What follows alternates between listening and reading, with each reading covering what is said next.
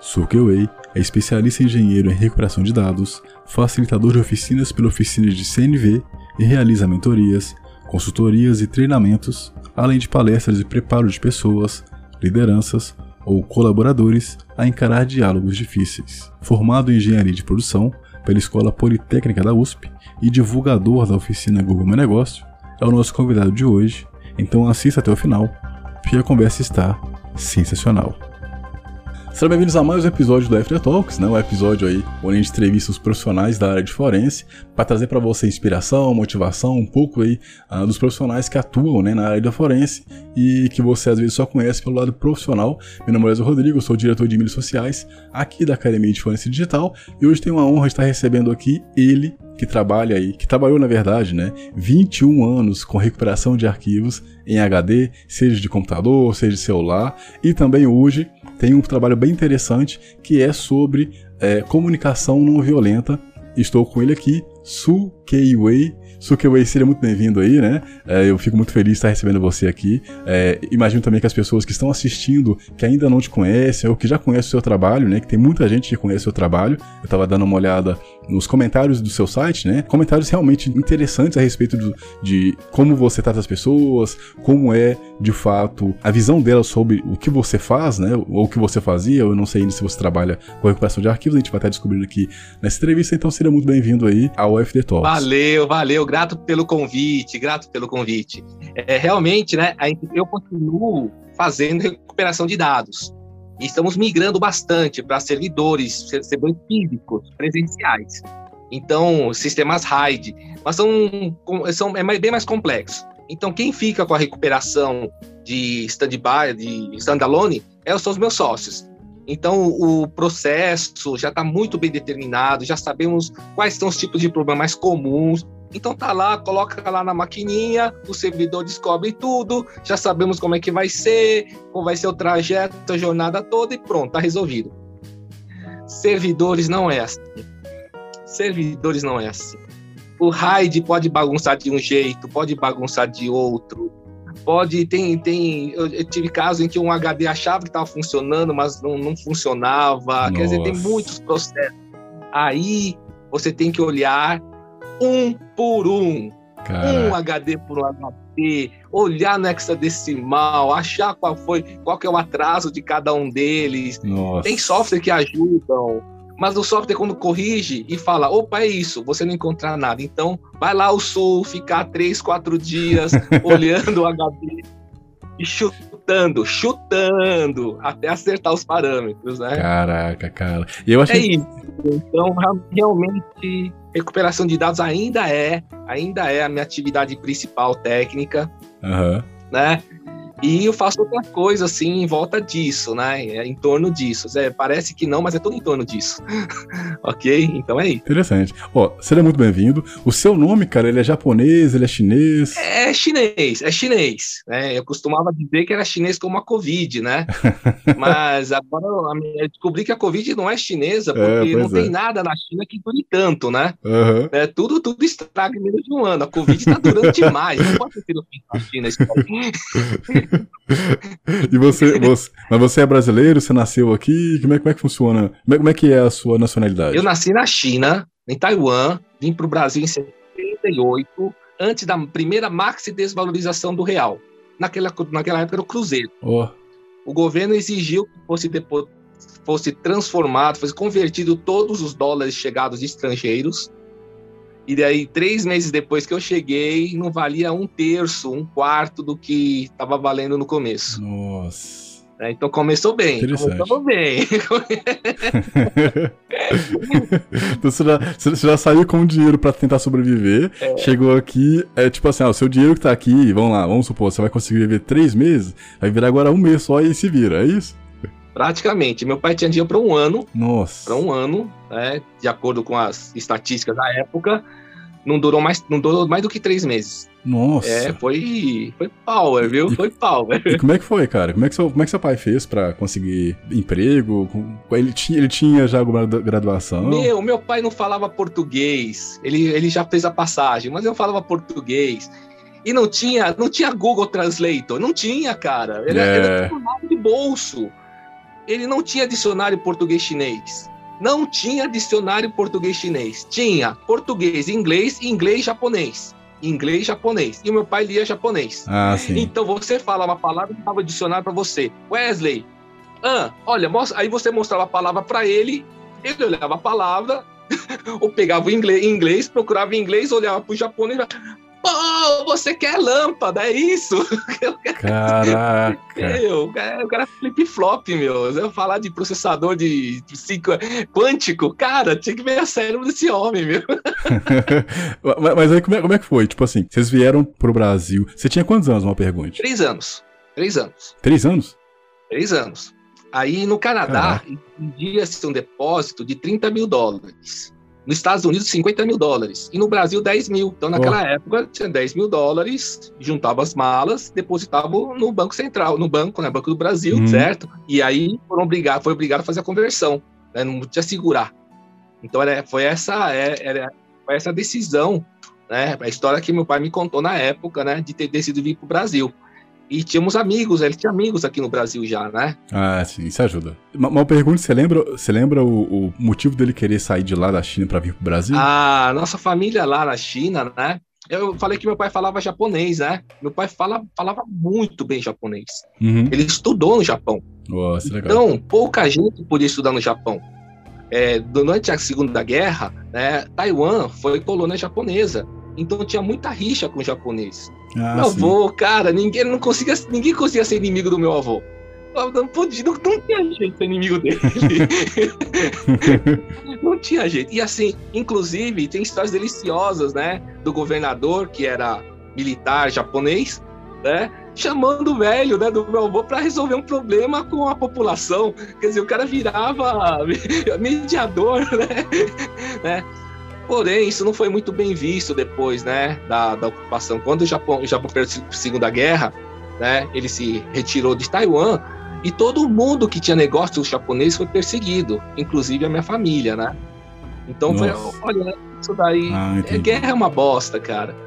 É uma, é, cara. É uma bosta. Quer dizer, no meio da ocupação, aquela não tinha problema nenhum. O problema foi depois quando foi embora, cara. né? Mas não tinha, todos os bens foram confiscados, ficamos muito mal, uhum. né? E assim, só tinha, só tinha realmente a sobrevivência, né? O meu avô tinha uma galvanoplastia. Nossa, Nossa. niquelamento, né? ferramentas que precisavam de, de, de, de perfeição, de rugas, né? De lisura, era, era na fábrica do meu avô. Caraca. Perdeu tudo. Tudo eliminado. Tudo eliminado, tomado.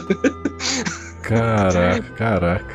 Mas aí, no caso, uh, quando você veio para cá, né? Como é que foram esses três meses? Você, você, se lembra como é que foi esses três meses?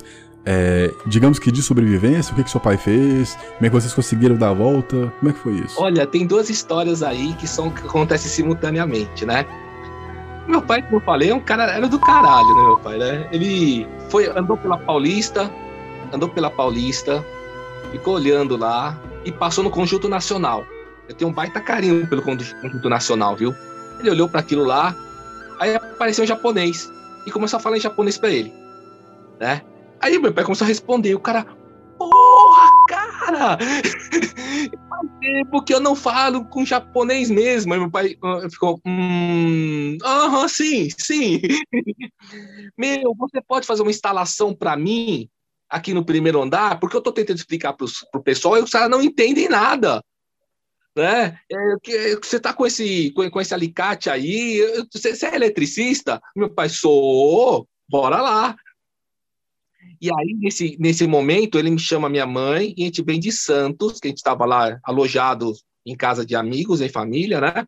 E aí fomos, fomos alojar, nos alojamos aqui numa, em casa de família também, né? Aqui na Teodoro Sampaio até da São Paulo, está perto. Então, meu pai estava lá, fez a instalação, a gente veio para São Paulo. É, então, olha só, o cara teve sorte, claro, não, não nego, foi muita sorte, né, cara, cai do céu. E aí, na casa dessa família, meu amigo, como é que as pessoas são, ajudam umas às outras, né? Eles tinham cinco filhos, cinco filhos. Minha mãe, eu, meu irmão, meu pai nem ficava, que ficava no, no, no, no alojamento. Aí de sábado, meu pai mandava o dinheirinho da diária da minha mãe, né? Ela passava lá na Paulista, pegava com ele, né? E a minha mãe levava a gente lá para a Praça Benedito Calixto, que eu só soube que, eu, que era esse nome agora, né? Que eu não sabia. E ela pegava, comprava frango, comprava dois frangos e pedia para o cara cortar bastante. E pegava os dois pedacinhos e falava para a gente comer primeiro. Porque quando chegasse na casa deles, a gente não podia negar, a gente tinha que dividir. Mas ela pegava e cortava e pegava o um pedacinho e fala: come vocês primeiro para a gente levar o resto para as outras pessoas. Cara, é assim, a gente sentava lá e a minha mãe não gosta de comer na rua, a minha mãe não gosta de, de cortar frango, sabe? Você vê que tem aquela ternura e, e, ela cobria a gente pra gente poder comer. E eu comia aquilo, meu. Até hoje, quando eu sinto o cheiro de frango assado, meu amigo, eu fico assim eu nem gosto de comer muito, mas eu sinto no cheiro, cara, de, de, onde é que vem essa memória, meu? Que memória é essa? É, então, é, essas duas histórias acontecem simultaneamente quando a gente chega aqui em São Paulo, né? Passou três meses em Santos, né? E aí, quando meu pai conseguiu esse trabalho aqui no, no, no, no Conjunto Nacional, né? Que a gente veio para cá. Então, é, esse é o começo. Foi o começo. Mas aí seu pai ele tinha conseguido o trabalho de eletricista mesmo? Como é, qual era o trabalho que ele tinha conseguido que vocês falassem agora tem uma grana entrando aqui, dá para ficar de boa? É, então, aqui, na, como ele falava japonês, né? É, o fato desse, ele, ele, ele, é, ele é eletrotécnico, né? Lá na China ele é hum. técnico, era, foi técnico de estrada de ferro. Uhum. E veio aqui, não, não tem equivalência de, de, diploma, né? E naquela época, nós estamos falando de 68, 69. Cara, você não tinha diploma, não interessava, você tinha que fazer. Você tinha que fazer. Uhum. Sim, então, sim, sim. Ele, é, vai juntar cabo. Ele, ela juntava o cabo, remontava assim, porra, caralho, você não deixou nenhuma fibra para fora, né? E uhum. aí ele foi sendo levado, né, para as obras cada vez maiores. E a maior ah, obra entendi. que ele fez as duas maiores, né, foi Itaipu e Jari. Então ele uhum. participou nessas duas obras, né? E, foi assim, foi levando, foi um levando o currículo, um currículo fazia entrada para o outro. Sim. Uhum, então entendi. é isso, né? Foi uma. Foi, o cara era foda, meu. Pô, e sem falar português direito. Que pariu. Mas isso é, mas isso é legal. E aí, como é que foi a sua adaptação Pra, na verdade, como você veio com três anos aqui, então provavelmente você já nasceu, nasceu assim, né, digamos, é, entre aspas, você já se adaptou muito rapidamente ao português brasileiro, né? Na verdade, eu, não, eu falo muito mal chinês, eu quase não falo chinês. e ainda a minha mãe falava assim, ei, vai lá, que, vai lá explicar o que a pessoa tá falando. Então eu, eu, eu, eu era estimulado a falar português. Né? Então eu falo muito ah, chinês. Entendi, entendi. Se você perguntar alguma coisa em chinês, eu não consigo nem responder. Caraca. arigato. É, arigato é japonês, né? Eu, tô, eu nem sei também. pois é, então é isso, né? Não tive problemas, não tive problema de adaptação, né? Eu tenho problema de adaptação com os chineses, né? Com os chineses, mas brasileiro, não. E como é que foi a sua infância, assim, o, o, seu desenvolvimento, assim, como é que foi? Ah, normal, não tem nada diferente, escola uhum. pública, uhum né? Bullying, a mesma coisa de, de, de todo mundo, né? Sério? certo? Então, realmente, sim, até, até o é, colégio, né? Faculdade, mesma coisa. Era o formato, né, da minha época, né? Entendi. né? Estamos falando aí de 74, 86, então a escola, né? 82, colégio, então não, não muda. Não muda, não é como hoje que tem várias, várias opções, né? Como é que foi o seu contato com a tecnologia? Porque você trabalhou muito tempo, né? Você fez engenharia, não foi? Meu, essa é super legal, cara. Essa é super legal. Eu trabalhei no metrô. Então, ah, vai lá o sul, né? Meu pai trabalhou no metrô. Aí quando eu falei para ele que tinha uma vaga no metrô, meu pai, sabe, fez aquele sorriso, né? Uhum. Fez aquele sorriso. Então, velho, vai gostar, meu. Aí eu, eu, eu, eu, eu me inscrevi, né? E fui trabalhar no metrô. Beleza, nós estamos falando aí de 80 e 88, né? 88, uhum. 87, 88. Tinha o XP, né? o XT, XT, tinha ah, o XT. 286, meu amigo, 286 controlava a CNC, controlava Caraca. a máquina operatriz naquela época. Né? Tinha uma máquina operatriz, tinha uma máquina de fazer gravação era controlado uhum. por 286. Cara, AutoCAD rodava em 286 com 8 megas, 8 megas de memória RAM. Né? Então não tô falando dessa época. Aí eu tô chegando lá no metrô, e aí isso, três, Lotus 123, que porra é essa, né? É o seguinte, todo controle aqui é no Lotus. Trata de aprender. Puta que pariu. Aí vai lá. E nós estamos falando de disquete, né? Oh, não tô uhum. conseguindo abrir. Esse é o disquete. Não, como assim? Essa porra não é segura? Que segura o quê? Isso aqui gravou, tem que gravar três cópias, senão você tá perdido. Caraca. E aí, e aí, tudo que era, é, é, era, estava em volta de fazer a planilha, eu tinha que uhum. fazer. O micro não tá ligando, que filha da puta, abri aquilo lá, vi o que, que era. Naquela época tinha muito mau contato, né? Hoje não tem mais. Né? Uhum. Tá, porra, então tava o computador, tinha que fazer funcionar. Então, meu barato é fazer o negócio funcionar, né? E mesmo que eu não saiba, eu vou lá e fuço. Então, uhum. então foi isso. Esse é o primeiro episódio, né? Com informática, né? Antes disso era só com carro que quebrava tal. Mas aí com informática, não tinha mais ninguém fazendo. Então sobrava para mim. Né? Então é isso que está acontecendo. Tudo que ninguém conseguia fazer, quem chamam? O Sul. Pô, entra aí, vê se você consegue resolver. Já tá perdido mesmo, né? Tem pra você. Sério Severino, né? Eu, pois é. Não, mas isso, isso, por um lado, para o começo de desenvolvimento, isso por um lado é bom, porque você Hoje em dia eu não sei, acho que ainda assim, é, acho que dependendo da área que a pessoa entra, é, é, assim ainda. Mas isso por um lado é bom porque você tem uma gama de conhecimento. E aí a partir desse conhecimento que você vai adquirindo, você consegue definir, ah, eu vou para isso aqui, não vou para isso aqui. Isso por um lado é bom. O ruim é quando você é sempre o Severino por muito tempo, porque aí no, no seu currículo você não tem mais especialidade, né? Então, acaba que a longo prazo é ruim. É, Mas pra quem, pra quem tá, tá começando, cara, eu, eu penso muito nisso, né? Eu tenho três filhos, né? Então pensei muito como é que como é que é o processo de aprendizado das pessoas. Como é que é isso? Né? E eu não tenho uma carreira é, corporativa. Minha carreira corporativa é zero. Então, por quê? Porque eu resolvo qualquer problema, mas você não tem sempre qualquer problema. Você tem problemas específicos que você precisa treinar, cara, ser pessoas certificadas, certo? E essa pessoa tem que, tem que ter uma rotina, porque é isso que nós queremos, ele, e é isso que precisa, né? Ele exige essa rotina. E eu só pego casos assim que já, a rotina não resolveu.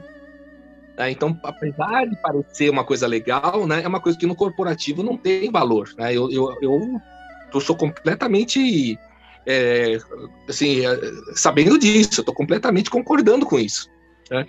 E aí, o que a gente precisava, assim, a sociedade, né, era ter os antigos mestres, os antigos mestres que olhavam para a pessoa fazendo e falam, olha, é o seguinte, né? Segue por esse caminho que esse do, o jeito que você faz é adequado para esse tipo de caminho. Então, eu não sei o que é melhor para mim hoje, né? Eu olho e falo, pô, eu vou fazer o que está aparecendo pela frente, porque dizer, pegar essa habilidade, esse jeito de ser e direcionar para um, um caminho, tá? E ainda poder usar esse profissional depois, cara, não dá. As profissões mudam muito atualmente. Como é que eu conduzo alguém para uma atividade com uma especialidade e o cara investe 5, 6 anos, não é aquilo que está sustentando ele, depois tem que voltar para trás mais 5 anos. Cara, isso é um desafio, filha da puta, meu. Como é que vão fazer isso agora no, no, na próxima geração? Temos que pensar bastante nisso. Mas eu, eu acho, cara, que hoje está mudando essa questão de perfil profissional. Por exemplo, se a gente olhar um pouco para o passado, não tão distante, ah, existia só as graduações né, de longo prazo, né, 4, 5 anos, 8 anos, dependendo do curso. Hoje em dia a gente já tem tecnólogo, e mesmo assim eu me atrevo a dizer que com o boom, né, eh, antes da pandemia, eh, imagino eu, o boom de cursinhos online, cursos rápidos, né, que você faz, sei lá, em um mês, 15 dias, é, que é um conhecimento muito rápido e, e prático e direcional, eu acho que está mudando o perfil do que as empresas querem hoje. Eu só acho que nem todas as empresas ainda perceberam isso. É, porque é o seguinte, cara, por exemplo, você pega profissões que nunca existiram. Youtuber, você pega aí podcaster. Hoje em dia, é, podcast tem, deve ter uns 10 anos, 15, 20 anos que existe. Mas se você começar a perceber que hoje no YouTube há uma grande demanda de, de podcast, demanda assim, há uma grande uma grande quantidade de pessoas fazendo conteúdos com o podcast, mas com vídeo. Então eu acho que é, essa coisa de se, de, de se preparar para o mercado para um perfil específico, eu acho que isso é uma mentalidade que está mudando aos poucos e que os jovens hoje é, talvez ainda não perceberam, né? Não, não todos, logicamente, né? Então eu acho que no, no, no seu caso, no meu caso também, né? Eu saí aí de uma de uma área para migrar para uma outra completamente diferente, que é ainda nova. Eu acho que a gente que está preparado para abraçar oportunidades novas, a gente, a gente, né? Nós é, somos os profissionais é, com toda humildade, né, logicamente, mas nós somos os profissionais que as empresas que estão preparadas para esse novo mundo, digamos assim, nós somos esses profissionais que as empresas querem, porque nós não não vive, não tipo assim, não temos a aquela coisa de ah, fiz uma faculdade e acabou. Não, cara, tipo assim, a faculdade quando você está fazendo, o conteúdo que ela está te entregando, ele já vai ficando desatualizado. Nós já estamos no Windows 10 com a versão, sei lá, não sei nem qual versão que tem mais. Já estamos com uma outra linha de processadores, estamos chegando no limite dos processadores, sabe? Então, cara, todo o aprendizado que a gente tem, já está ficando ultrapassado. O próprio YouTube, Instagram, Facebook, eles estão mudando e algumas pessoas não perceberam todo esse movimento. A cultura está mudando. Então eu acho que acho que o, o fato de você ser quem você é hoje, do seu profissional, é, profissional que você é, grande parte é de ser o cara que vai lá e resolve, sabe? E, e logicamente, com toda humildade também, eu não tô é, dizendo que quem segue uma carreira de estudo tá errado. Só tô dizendo que eu acho, na minha visão, que o mercado tá realmente mudando e que cada vez mais as pessoas que sabem resolver o problema, independente da certificação ou, ou da graduação, essas pessoas é que vão ser as que as empresas precisam. Independente da idade também, que é uma outra coisa que eu tô verificando, né? Quer dizer, logicamente tudo na minha visão. Pode ter viés de confirmação? Pode. Pode ser algoritmo do YouTube mandando para mim? Pode. Mas é como eu tô dizendo, eu acho, na minha visão, no que eu recebo de conteúdo e no que eu consigo observar, que o mercado está mudando, o mundo está mudando e algumas pessoas não estão conseguindo perceber isso. E quando perceberem, pode ser tarde demais. Ou talvez seja só viés de confirmação meu e o mundo está sempre sendo o mesmo e eu que não percebi. Não, eu, eu, acho que a sua visão é, é, é perfeita, é perfeita. É, o meu comentário é sobre o passado até agora né? Entendeu? Ah, então, sim, eu, sim. eu vim de um tempo, é, é verdade. de um tempo que isso, a sim. visão era muito fechada nisso, né? E por algum motivo eu tenho verdade. uma eu tenho uma dificuldade danada de ficar tirando certificação. Eu não aguento. Então é pessoal isso. Eu não, não, é, não acho muito certo, mas eu sou assim, não tem jeito, né? Mas é isso. Eu, eu tô assim, eu, eu vejo empresas hoje é, muito grandes, boas, né? são boas de, de, de viver nelas, de trabalhar nelas. As pessoas têm uhum. um horário muito flexível, têm uma, uma forma uhum. de entrega muito mais eficaz, eficiente, colaborativa, colaborativa. Uhum. Mas falta muito. Essas empresas estão conseguindo segurar os jovens. Estão conseguindo. Né? E não tem mais é, aquele. É, são os jogos corporativos, né? O jogo é realmente pela equipe, né? tá? Nas empresas antigas, uhum. assim, tinha um jogo interno, corporativo. Eu acho que eu, eu tô vendo muitas empresas legais, muita gente elogiando as empresas que estão lá, né? É, eu não sei se pode falar Sim. com essas empresas, mas a maioria é de finanças, né, e de tecnologia.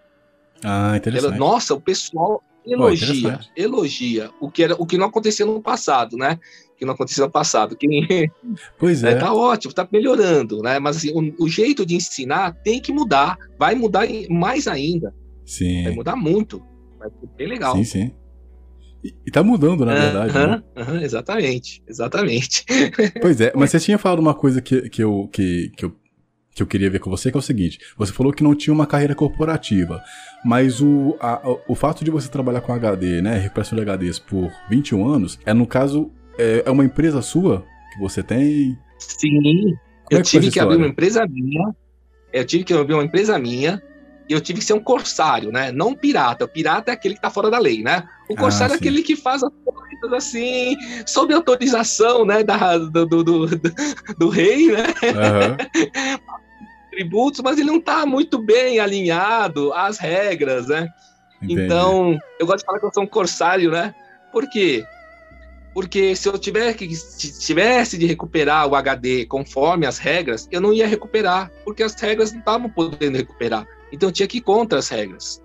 Né? E uma hum. dessas regras realmente é o seguinte: esquece que eu vou fazer sobreviver o paciente. Eu vou arrancar o que puder dele e vou transferir o que puder para o outro. Isso, isso foi a chave na mudança. Eu não tenho que recuperar a peça física, eu tenho que só tirar a informação. Eu vou sacrificar tudo que eu puder para tirar essa informação. Isso vai um viés contrário das, do, do, do, do, do antigo. O antigo é vamos economizar, vamos fazer o mais barato possível e vamos tentar salvar o, que, o, o mecanismo. Cara, o mecanismo já era. Hum, já era. Então, para eu fazer desse jeito, para eu fazer desse jeito, eu tinha que fazer sozinho. E aí eu comecei a recuperar. Aí começou a dar certo. Essa parte de. É Corsair que fala? É, Corsários, Corsários.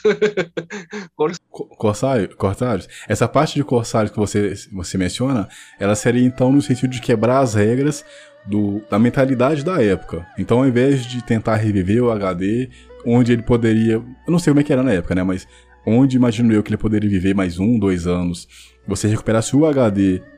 Você recuperava as informações junto também 100%? Como é que eram as regras é, a regra exigia que você fizesse cópias, exigia que você não, não alterasse algumas, é, algumas coisas, né? Então, assim, peraí, se a regra não tá me levando à solução, eu quero a solução. Eu quebro a regra.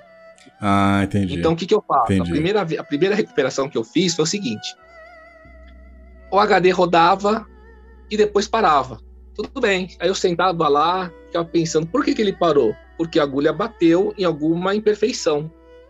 Ah, fácil. É só pular por cima. Como é que pula por cima? Né? Olha, para pular por cima, como a aproximação da agulha depende da, da, da, quantidade de ar que tem lá dentro, fácil, fácil. Enche com mais ar. Enche com mais ar. Aí o que vai acontecer na hora que ele girar? A agulha vai subir um pouco mais, vai passar pela imperfeição. Cara, você é um gênio, Su. Mete aí gás mete nitrogênio. Sobe nitrogênio, para de ler. Volta pra prancheta, né? Ó, oh, porra. Pô, você não podia colocar, você não podia colocar mais coisa. Tá... Não pode mexer no HD. E agora? aí, aí não lia mais. Não lia mais. Ok. O que, que tem lá dentro? Lá dentro tem uma carga magnética girando e a outra parada. Duas cargas em movimento dava a leitura, né? regra da mão direita, regra da mão direita, tava uma microamperagem, microcorrente. Se não tá vindo microcorrente, as cargas não estão se acertando. Meu, simples. Troca o gás, tira o nitrogênio, coloca gás hélio, que é o gás que dá maior permeabilidade magnética. Coloquei nitro, coloquei hélio. Cara, funcionou. Começou funcionou? a ler. Funcionou. Oh. e, cara, Aí eu, o cara me pergunta, como é que você sabe disso? Meu, mecânica básica, mecânica dos fluidos e eletromagnetismo.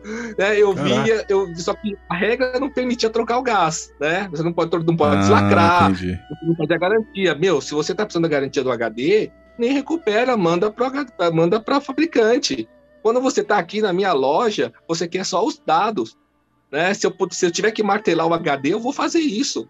Não vai ter entendi. jeito. E aí, Entendi. os nossos protocolos de, de manutenção sempre foram contra as regras da mecânica, da, da lógica, né? Sempre uhum. pensando como eu tiro essa informação, como é que eu tiro, né? e como é que eu reconstruo depois. É, então, esse pensamento ajuda bastante. Mas, é, é, hoje chamo de fora da caixa, né? Uhum. fora da caixa. Você sai Você da caixinha. Fora da caixa há 200 anos atrás. Então, exatamente. Há 20 anos atrás que eu tô fora da caixa. Pois é. Fora da então é isso, eu tive que fazer sozinho, porque ninguém, ninguém topava, ninguém topava trazer esse método para dentro de uma empresa, né? Não tá totalmente fora né, do padrão. Entende? Entendi. Esse conhecimento todo que você teve para mexer em HD foi curiosidade mais a sua formação em engenharia? Como é que foi? Olha, eu não posso negar que foi formação. A formação em engenharia ajudou bastante.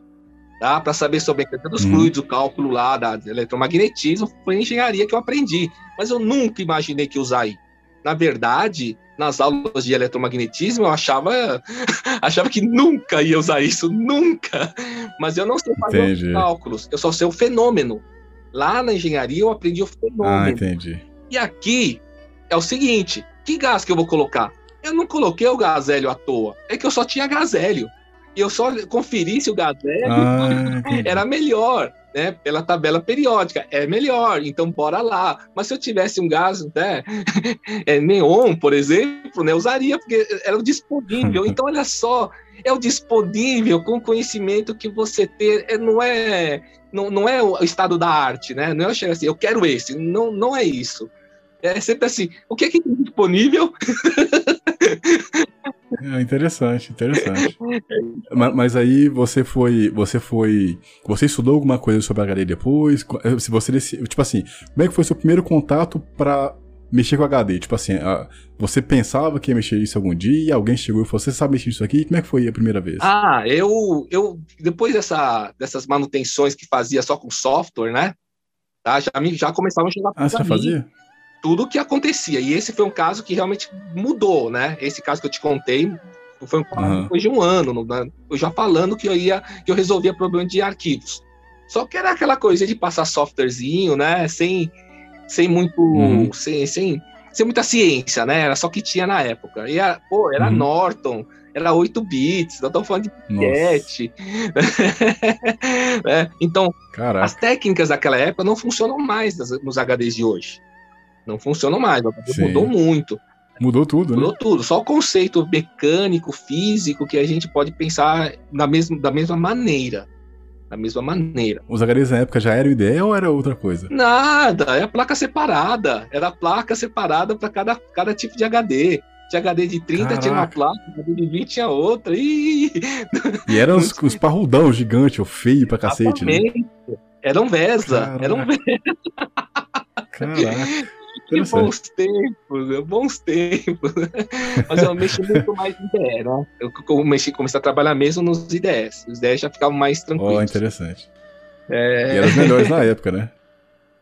Eram, eram, eram muito melhores. Ah, os HDs é. antigos, claro, tinham muito mais. Claro, mas a capacidade era menor também, né? Então, é.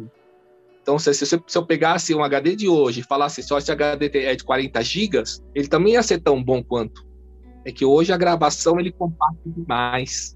Isso. Esse HD novo que eu tinha comentado lá, lá atrás, que eu acho que é CS, CSV, ele também faz compactação mas ele tem, pelo que eu vi também, né? Eu não, conheço muito assim de. Eu tô parado na questão de hardware. Mas pelo que eu vi, parece que tem um processamento dentro dele que faz compactação maior. E aí, junto com a tecnologia de SSD, digamos assim. E aí ele é mais rápido por isso, porque ele faz a compactação mais, a compactação mais rápido e a descompactação mais rápido também. Enfim. Mas estava falando lá, né, sobre a sua, primeiro, sua, sua primeira experiência, né? Que aí você mexeu com software, e aí é, foi quando você estava entrando aí na sua primeira experiência com HD. Então, é isso. Aí, no caso do HD, é esse. Aí, por, por vários anos, eu fui aprendendo. A partir daí que eu estudei HD. HD. Ah, então, eu não sabia. Entendi. Eu não sabia como formava o arquivo, como é que o arquivo é montado, como é que ele é escrito. Eu não sabia nada disso. Eu aplicava o software, aplicava o software e via se funcionava. E aí, depois desse episódio, né, uns três anos depois, eu comecei a estudar mais, estudar mais, e matava, matava muito paciente. Já estava chegando um paciente por dia e matava paciente da minha mesa. Uhum.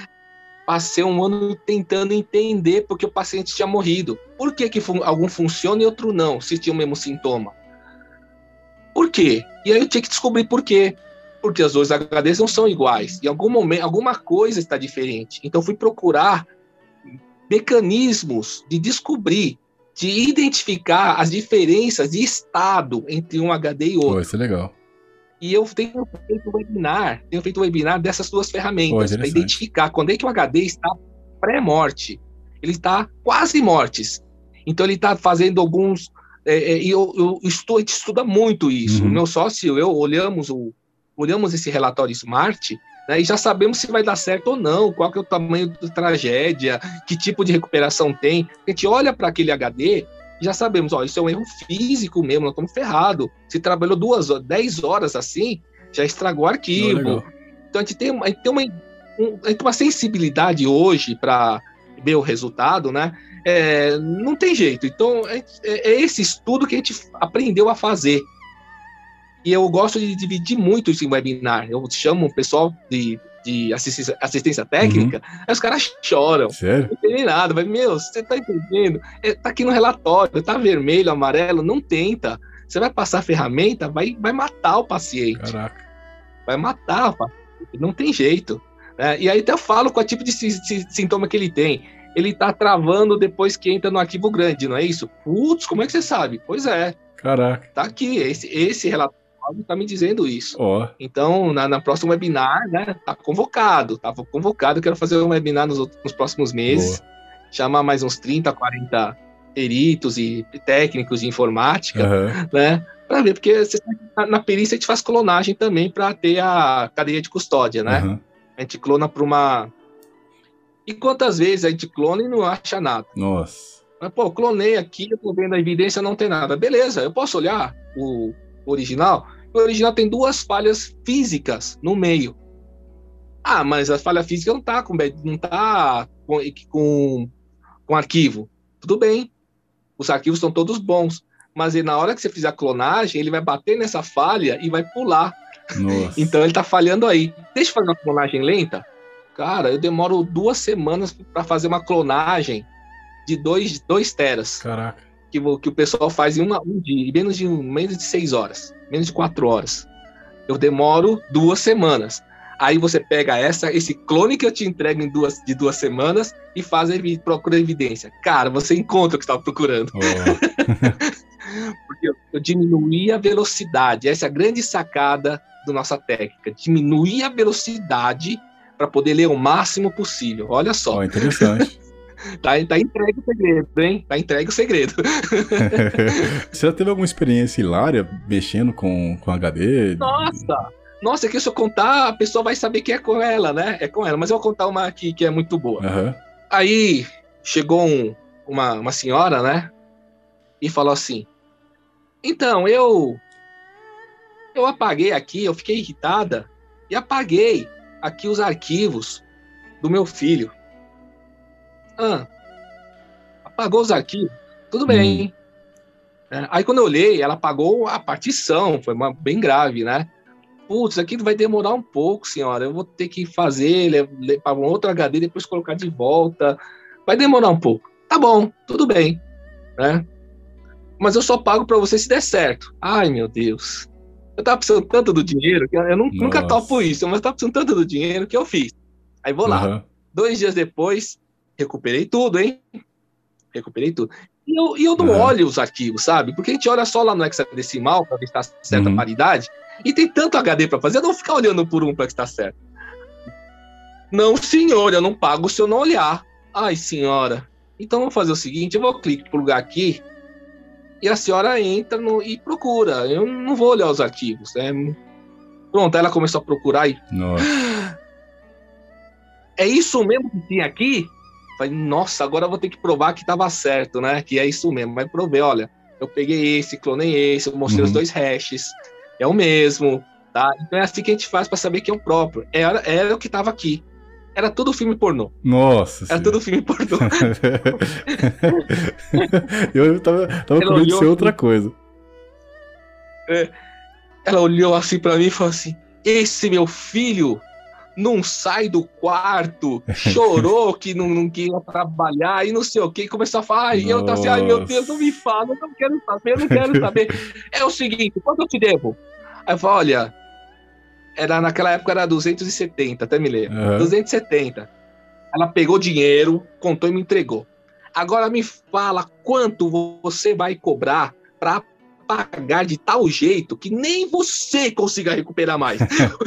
que isso? Ela quer pagar definitivamente. Ai, senhora, se você me der mais umas três horas, eu apago, eu faço um processo aqui de pagamento seguro, ninguém vai conseguir recuperar, não precisa pagar nada, não. Eu é. já tô bem frustrado com essa história.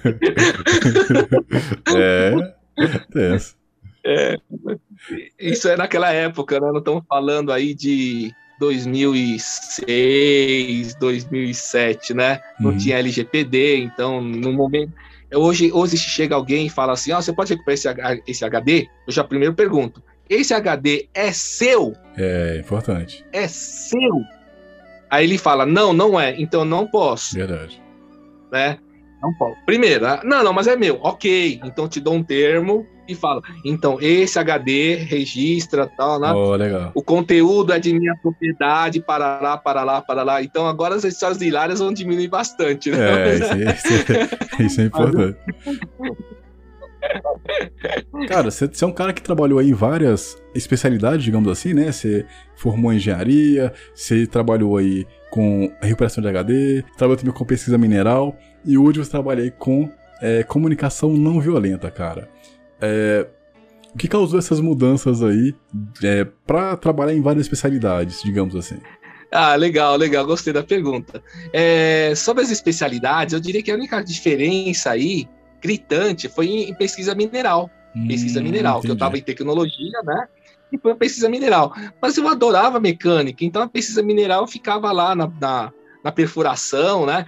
Aprendi muito de geologia, Boa. cara, pesquisa mineral no norte e nordeste. Legal. É legal.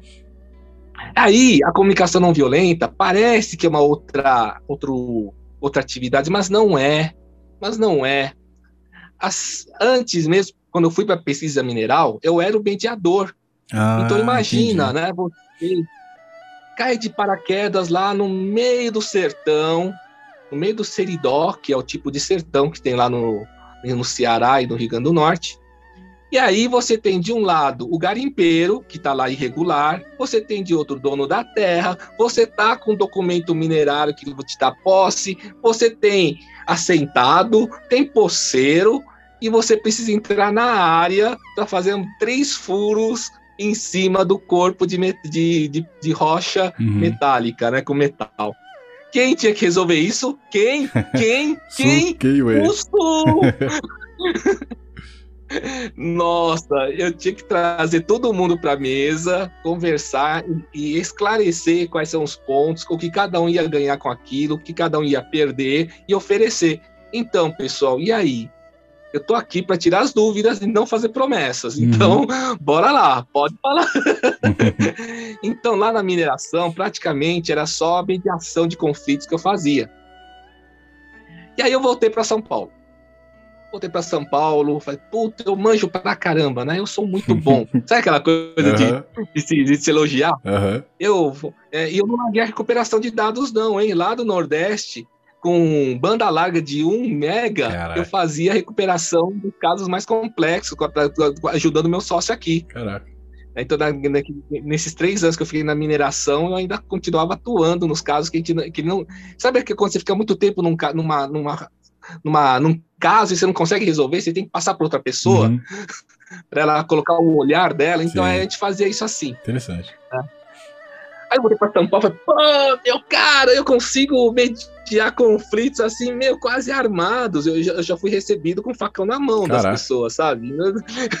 o, o, eu chegava, os caras com o facão na mão, aí o, o cara que me levou, o motorista, vambora, sua, vambora, sua. Não!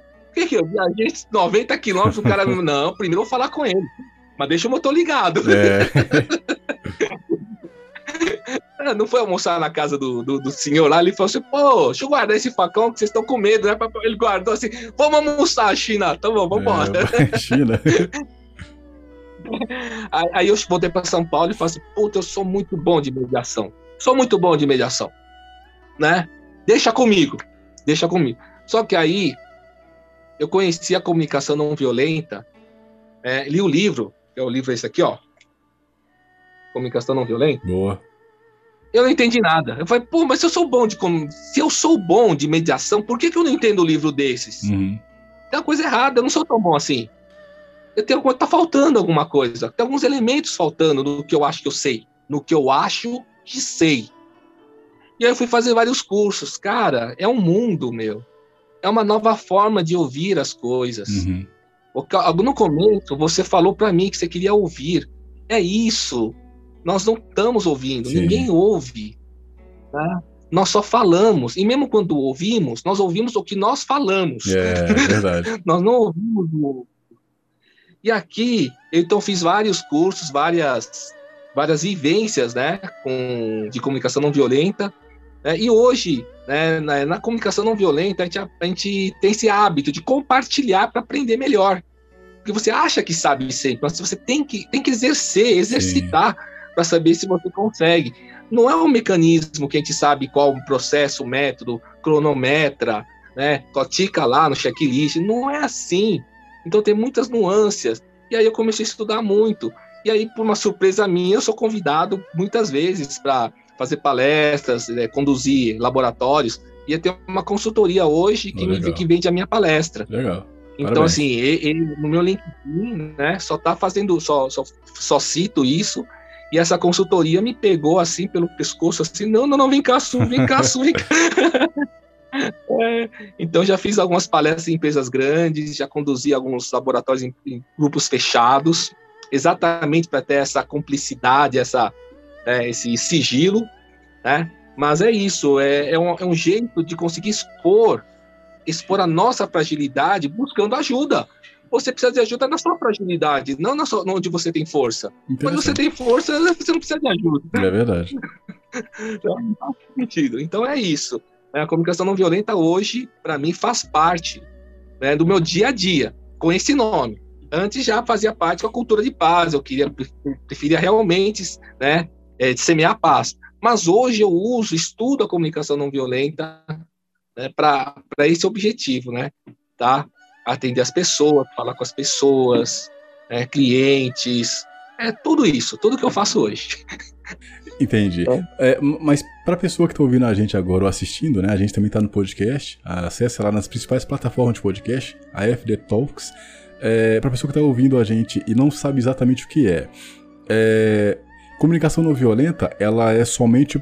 A, é, é, vou dizer o que eu acho que eu entendi. E aí você, de uma forma brilhante aí, é, explica pra gente. É, eu, o que eu entendi é, a comunicação não violenta é como se fosse a forma como você vai se comunicar sem agredir o próximo. É, tipo assim, ah, você, você vai. Ela tem a questão de empatia, né? Então você vai se colocar no lugar do outro antes de começar a comunicação e vai fazer a, a conversa tentando não só explicar o que você tem para explicar, mas também de ouvir e entender o que a pessoa quer é, falar, né? É mais ou menos isso? É mais do que isso? Como é que é a, essa comunicação não violenta para quem Nunca ouvi esse termo, para quem acha que é só não brigar. Legal, legal. Começa daí. A, a, a, o pensamento, o estudo começa daí. Não, eu quero falar de um jeito que as pessoas não se sintam mal. Tudo bem, uhum. isso é um desejo. Mas como você faz isso? Quais são as ações concretas que você faz para que possa fazer, para que isso possa acontecer? Então é isso que faltava então, saber o que eu quero, saber o que, vai, o que, o que eu quero que aconteça, eu sei. Eu quero, né, dizer o que eu preciso e eu quero que você escute. Isso eu sei.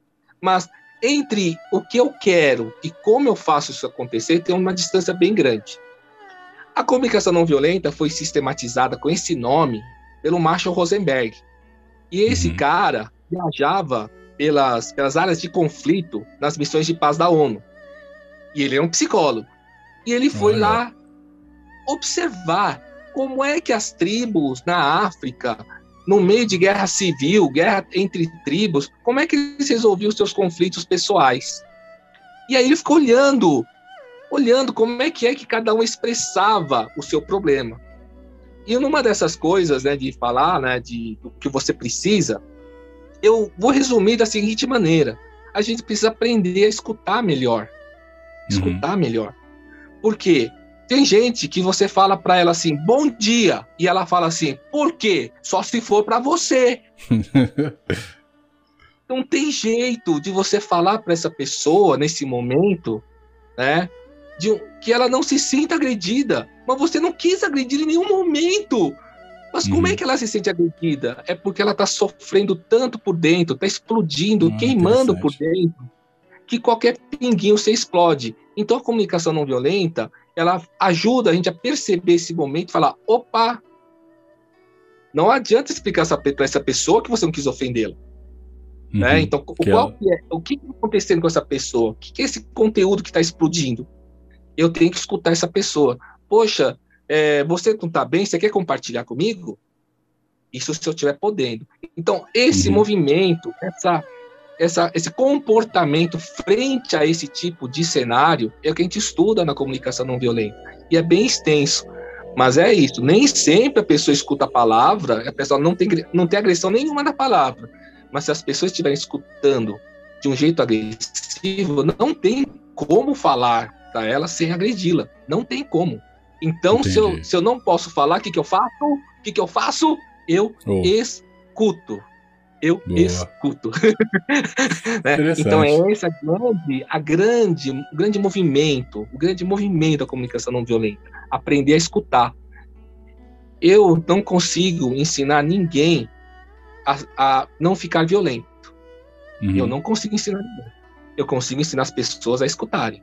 Então, olha só que, que, que, que movimento que. Ah, uhum. quer dizer que você não vai me ensinar a expressar para as pessoas me entenderem? Não, eu não vou conseguir. Eu não vou, porque eu não sei com quem você está falando, não, não vou conseguir. Uhum. Mas eu consigo ensinar você a escutar. Como escutar?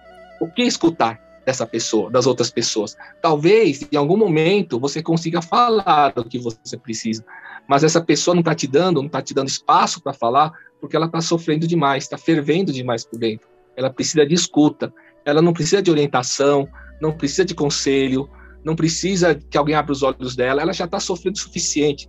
Não, não é isso uhum. que ela quer. Então, essa é o grande, a grande sacada que eu, que eu vi que a comunicação não violenta faz. Inverte isso. A comunicação não violenta não é falar, não é oratória, é escutatória. Escutatória. Entendi. Legal, legal. legal. É interessante isso. É, você acha que todo mundo que rebate algo digamos que de forma violenta, digamos bem, bem entre aspas, né? Sim. Todo mundo uhum. que rebate algo quando você fala alguma coisa é porque na verdade ela quer atenção, ela quer ser ouvida. Como é que você enxerga isso? Ok. Ou você é... acha que não, não precisamos generalizar? Não, não, é, é, é, fácil, é fácil. Na comunicação não violenta, quando você faz uma ação, né, uma ação agressiva, deliberadamente, deliberadamente, tá? é porque você está tentando atender uma necessidade pessoal. Então, hum. né? Eu, aliás, não precisa ser. Né, sempre nós fazemos tudo para atender uma necessidade pessoal, tudo. Mesmo quando eu estou doando alguma coisa, eu estou fazendo isso porque isso faz bem para mim. Olha só que ponto que eu estou levando. Se você faz algo pelo outro, é porque isso te faz bem, senão você não faz. Se isso te fizer mal, você não faz. Cara, isso daí é um, é, um, é um negócio que as pessoas começam a falar, não é possível. Então, mas é. Uhum. mas é. Essa, é essa é a primeira premissa. Aí você fica pensando, peraí, peraí, peraí. Quer dizer, se a pessoa está fazendo algo para mim que parece ser agressivo para mim, ele está no, no, final atendendo alguma coisa para ele? Sim, eu não sei o que, que é. Nós temos que investigar. Podemos investigar juntos. Tá? Então não Entendi. dá para chutar se é falta de atenção, se é falta de interação pessoal, se é fome, né? uhum. se é sede, se é frustração, porque o trabalho está tá matando, a gente não sabe. Mas a emoção de todos os cenários que ele viveu nos últimos dias está naquele momento fervendo. E infelizmente você está na frente dele. Se Entendi. você é mais uma pessoa que vai colocar mais lenha na fogueira, nossa, nossa, o que, que vai acontecer? É, então, é, nesse, então toda, todo comportamento, por mais que seja altruísta, eu tenho, eu tenho assim, o receio de falar, é, mesmo que seja altruísta, está atendendo uma coisa interna dele, da uhum. pessoa. Tá? É, então, e quando ele está querendo, quando ele tá querendo agredir outra pessoa, por exemplo, fazendo críticas, né, é, julgando, fazendo julgamentos agressivos, é porque ela tem uma coisa acontecendo com ela que está perto uhum. disso, desse momento. Então a gente pode investigar juntos se estiver podendo, se a pessoa estiver disposta também. Tá? Então é isso. É, com certeza é alguma coisa que está acontecendo com, a, com, com, o orador naquele momento. O, isso me faz pensar um pouco sobre. Se a gente olhar. É, é logicamente, lembrando que é a minha observação é. e pode estar muito errada, mas é a minha observação, nesse momento. Eu posso usar amanhã mudar de ideia. Mas eu, eu comecei a perceber que as pessoas, quando elas têm liberdade demais, né? Por exemplo, hoje em dia a internet é uma liberdade. Hoje em dia todo mundo fala o que quer e as pessoas acabam falando coisas, imagino eu, que sem pensar muito sobre aquilo. Então, é, quando eu começo a olhar bem para trás para nossos ancestrais, né? Não, não, não nesse nível, né? Mas quando, a gente começa, quando eu começo a olhar muito, muito para trás, eu começo a ver, e aí eu não sei se eu tô fazendo uma ligação nada a ver, mas eu começo a ver que digamos que quase sempre na história do ser humano, quando ele teve consciência, soube escrever e etc, ele tentou, digamos se colocar, tentar, tentou de, de certa forma ensinar a, a compaixão, amor, amor é, pelo próximo, e isso, digamos que inicialmente dentro de religião. Eu não, não sou historiador, posso estar falando muita besteira. Mas o que eu começo a enxergar é que hoje parece que faz muita falta nas pessoas aquela coisa que a gente tinha antigamente, sabe? Que os pais levavam pra igreja. É, e não tô, não tô falando de religião específico. Eu tô tentando dizer na questão de. É, anti, imagino eu é, que antigamente, pelo menos as pessoas, mesmo quando iam. É, com esse, digamos, ritual, né? De todo domingo ir pra igreja, ouvir a missa, ou, ou um culto, whatever, qual é a religião específico. Mas essa tentativa de ensinar algo. É, digamos que é além, sabe? E que isso às vezes depende da pessoa que queria também, né? Absorver. Ela entendia que, cara, fazer o bem é algo bom. Eu acho que isso tá morrendo hoje em dia. E eu acho que a. Uh, na minha visão pode estar muito errada, mas parece que a comunicação não violenta, eu não sei há quanto tempo ela existe, é como se fosse mais uma tentativa do ser humano de tentar ensinar algo que está sempre sendo ensinado. Parece que o ser humano sempre é egoísta, parece que ele sempre pensa em si, isso logicamente numa, porcent...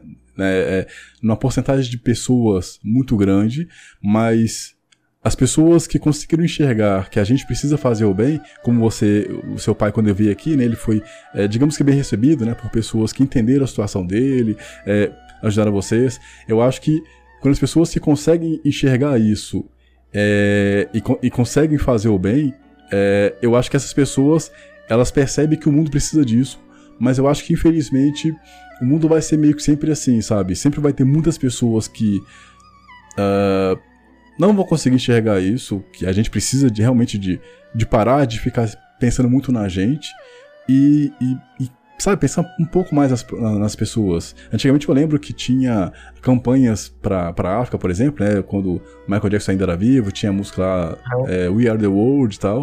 Hoje eu não vejo tanto esse movimento, sabe? Logicamente, logicamente estamos na pandemia, tem muita gente que não está acostumado a ficar em casa há muito tempo. Hoje imagino eu que a, o nível de solidão, de depressão tem aumentado bastante, e isso imagino que esteja refletindo muito nas redes sociais, é, em live, sabe? Na comunicação que as pessoas têm e é muito mais fácil hoje em dia você descarregar ódio, é que também deveria ser, né, mais fácil é descarregar de, entre aspas, amor, mas eu, eu imagino que as pessoas, elas estão tendo muita dificuldade de encontrar esse pequeno detalhe, sabe, de, sabe, de lidar com, com o sentimento interno.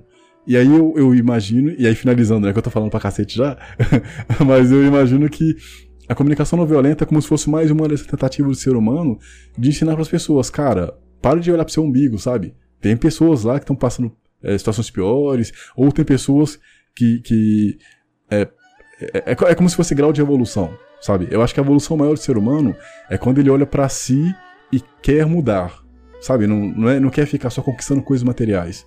Porque isso tudo vai embora um dia. Acho que, acho que a maior. A maior dádiva do ser humano é quando ele, ele se.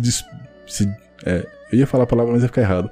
Ele, ele percebe que ele precisa aprender a ser uma pessoa melhor. E isso todo dia, sabe? Faz isso mantra, faz isso uma religião, enfim.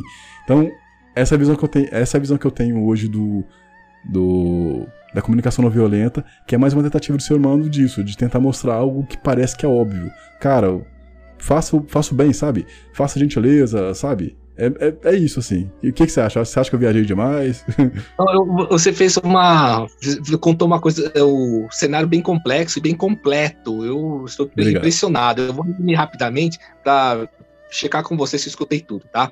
Então você está uhum. falando dos comportamentos humanos, que os hábitos antigos de ir para a igreja não existem mais, né? não, não necessariamente a pessoa precisa ter uma uhum. religião, mas uma espiritualidade, que é o uhum. modo de se comportar como ser humano, uhum. né? que seria uma, uma coisa entre moral e ética e personalidade, certo? Isso está se perdendo e com o ambiente atual, as pessoas estão descarregando muito mais facilmente o ódio nas redes sociais. Inclusive, elas são praticamente, é, como se fala, é, anônimas, né? Então eles fazem realmente uhum, tudo aquilo sim. que está perdendo demais, e isso está tá piorando, né? E a gente está tá numa situação muito ruim.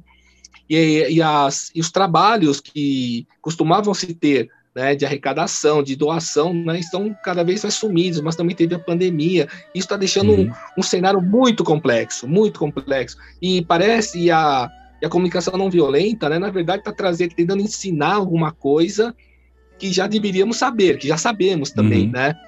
Um uhum. jeito de acordar as pessoas, né? Então eu entendi isso desse jeito que você falou, uhum. resumidamente. Eu, eu uhum. queria. Estou é, querendo, antes de continuar a falar sobre comunicação não violenta, chamar de volta o que você chamou de empatia, se colocar no uhum. lugar do outro, pensar pelo outro. E a comunicação não violenta tem um jeito de pensar o que é empatia. Né? E aí, quando eu falo, eu jogo muita pedra em mim, né? Mas, e aí você vai, eu vou conseguir explicar por que isso.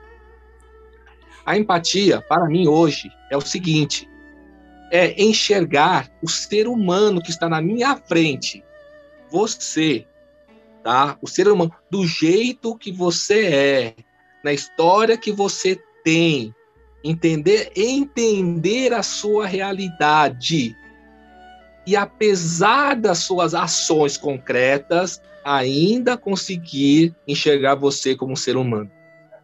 Entendi. Isso para mim é empatia. Eu não consigo sentir o que você sente na pele, eu não consigo sentir o que você sente quando numa certa situação. Eu não tenho a sua história, eu não tenho como sentir por você. Mas eu tenho que entender, eu tenho que aceitar a sua história, a sua realidade, mesmo que eu não concorde. Eu tenho que entender. Uhum entender. Isso, para mim, hoje é empatia. É o jeito que a comunicação não violenta costuma entender. Aí você está falando lá no final, então, é um jeito de fazer as pessoas aprenderem aquilo que já deviam saber? Não. É um jeito de aprender a aceitar a pessoa do jeito que ela é. E saber Entendi. onde é o seu limite.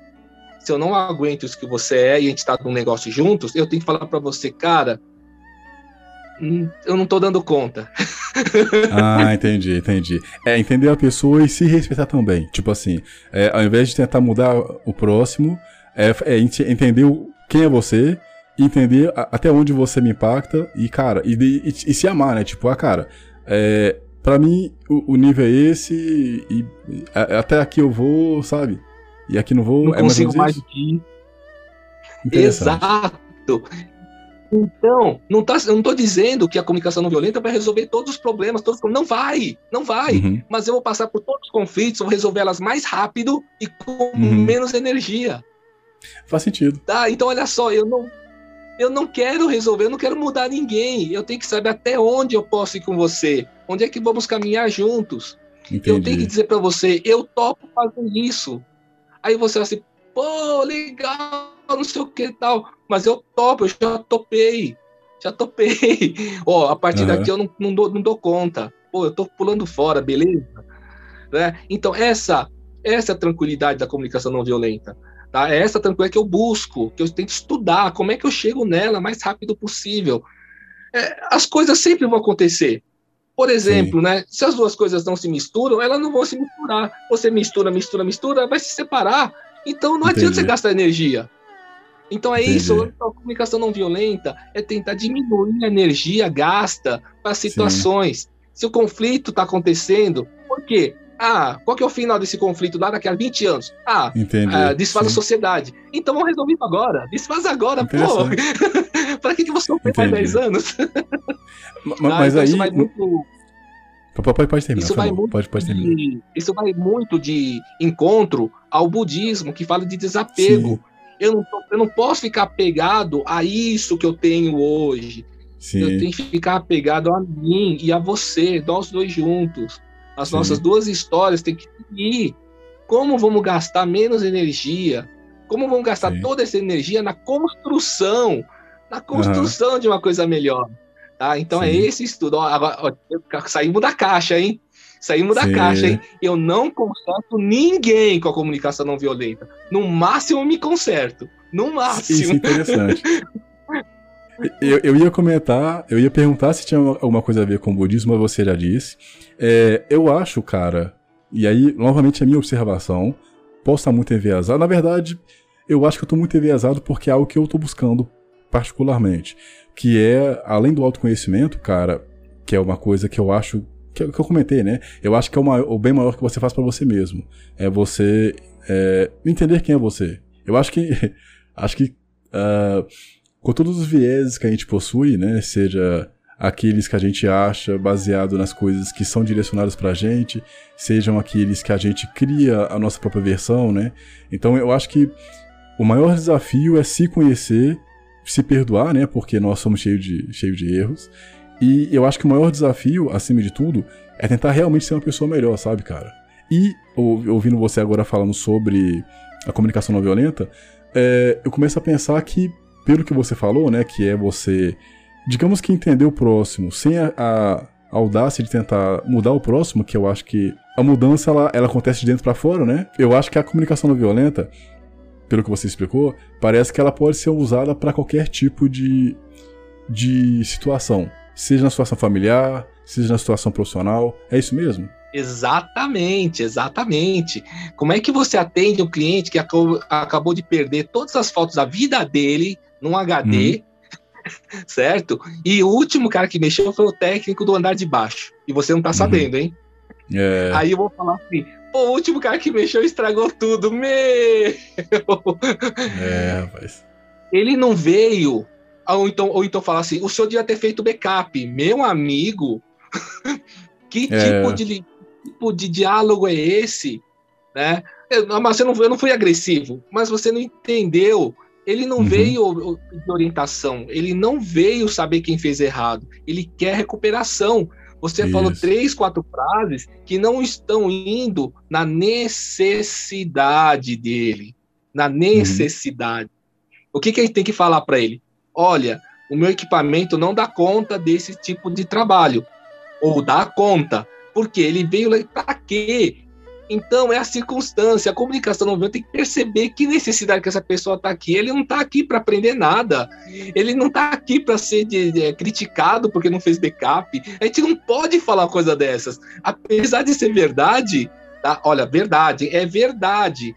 Mas ela não é não violenta. Ela não está indo na direção da solução. E se a pessoa pisou na minha loja, ele está procurando uma solução. Eu uhum. acho, né? Uhum pisou na minha loja, ele está procurando uma solução. Ele, ele não está tá querendo ser educado, né? Ser educado sobre como deveria proceder. Então, é essa, é, é essa, esse entendimento, essa inteligência, né? Que a comunicação não violenta tem me dado. Então, hoje eu já pergunto, olha, desse, desse que está dentro, né? Tudo realmente é necessário para você? Ah, você tem alguma coisa em backup? Então, eu tento alinhar qual que é a real circunstância dele. Em nenhum momento eu digo quem errou, quem está certo. Eu digo, eu dou conta, eu não dou conta.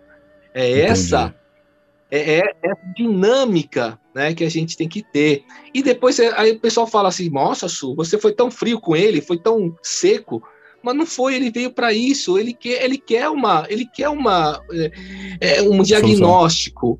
É. O jeito de dar diagnóstico em ser objetivo e concreto, eu só conheço esse. Aí eu vou dizer, Wesley, cara, eu só tenho clientes amigos depois. Eu não tenho nenhum cliente é. que não é. sai amigo. Isso é bom, isso é bom. É, então é assim, esse estudo nos últimos anos aprimorou demais o nosso pós-vendas, o nosso jeito de interagir com o cliente. Uhum. Eu e os meus sócios debatemos cada caso, cada diálogo com o cliente, no final da semana. É que agora a gente pode abrir de sábado, mas reservava o sábado para isso. Começar, olha, esse caso aqui o cliente achou isso, isso. Eu falei desse jeito, o que, que você achou?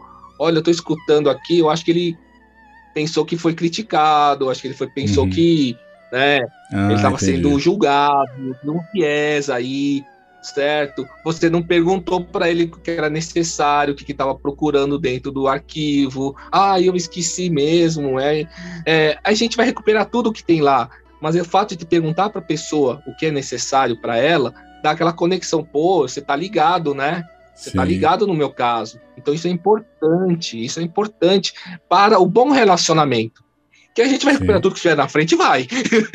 Uhum. Né, independente dele pedir ou não, a gente tem que recuperar tudo, porque vai descartar o que ele não quer. Mas é importante mostrar nesse diálogo a nossa preocupação, a nossa ligação, o nosso compromisso né, com, esse, com esse caso. Né? E, a, e, o diálogo é feito, né, é ensinado né, na comunicação não violenta desse jeito.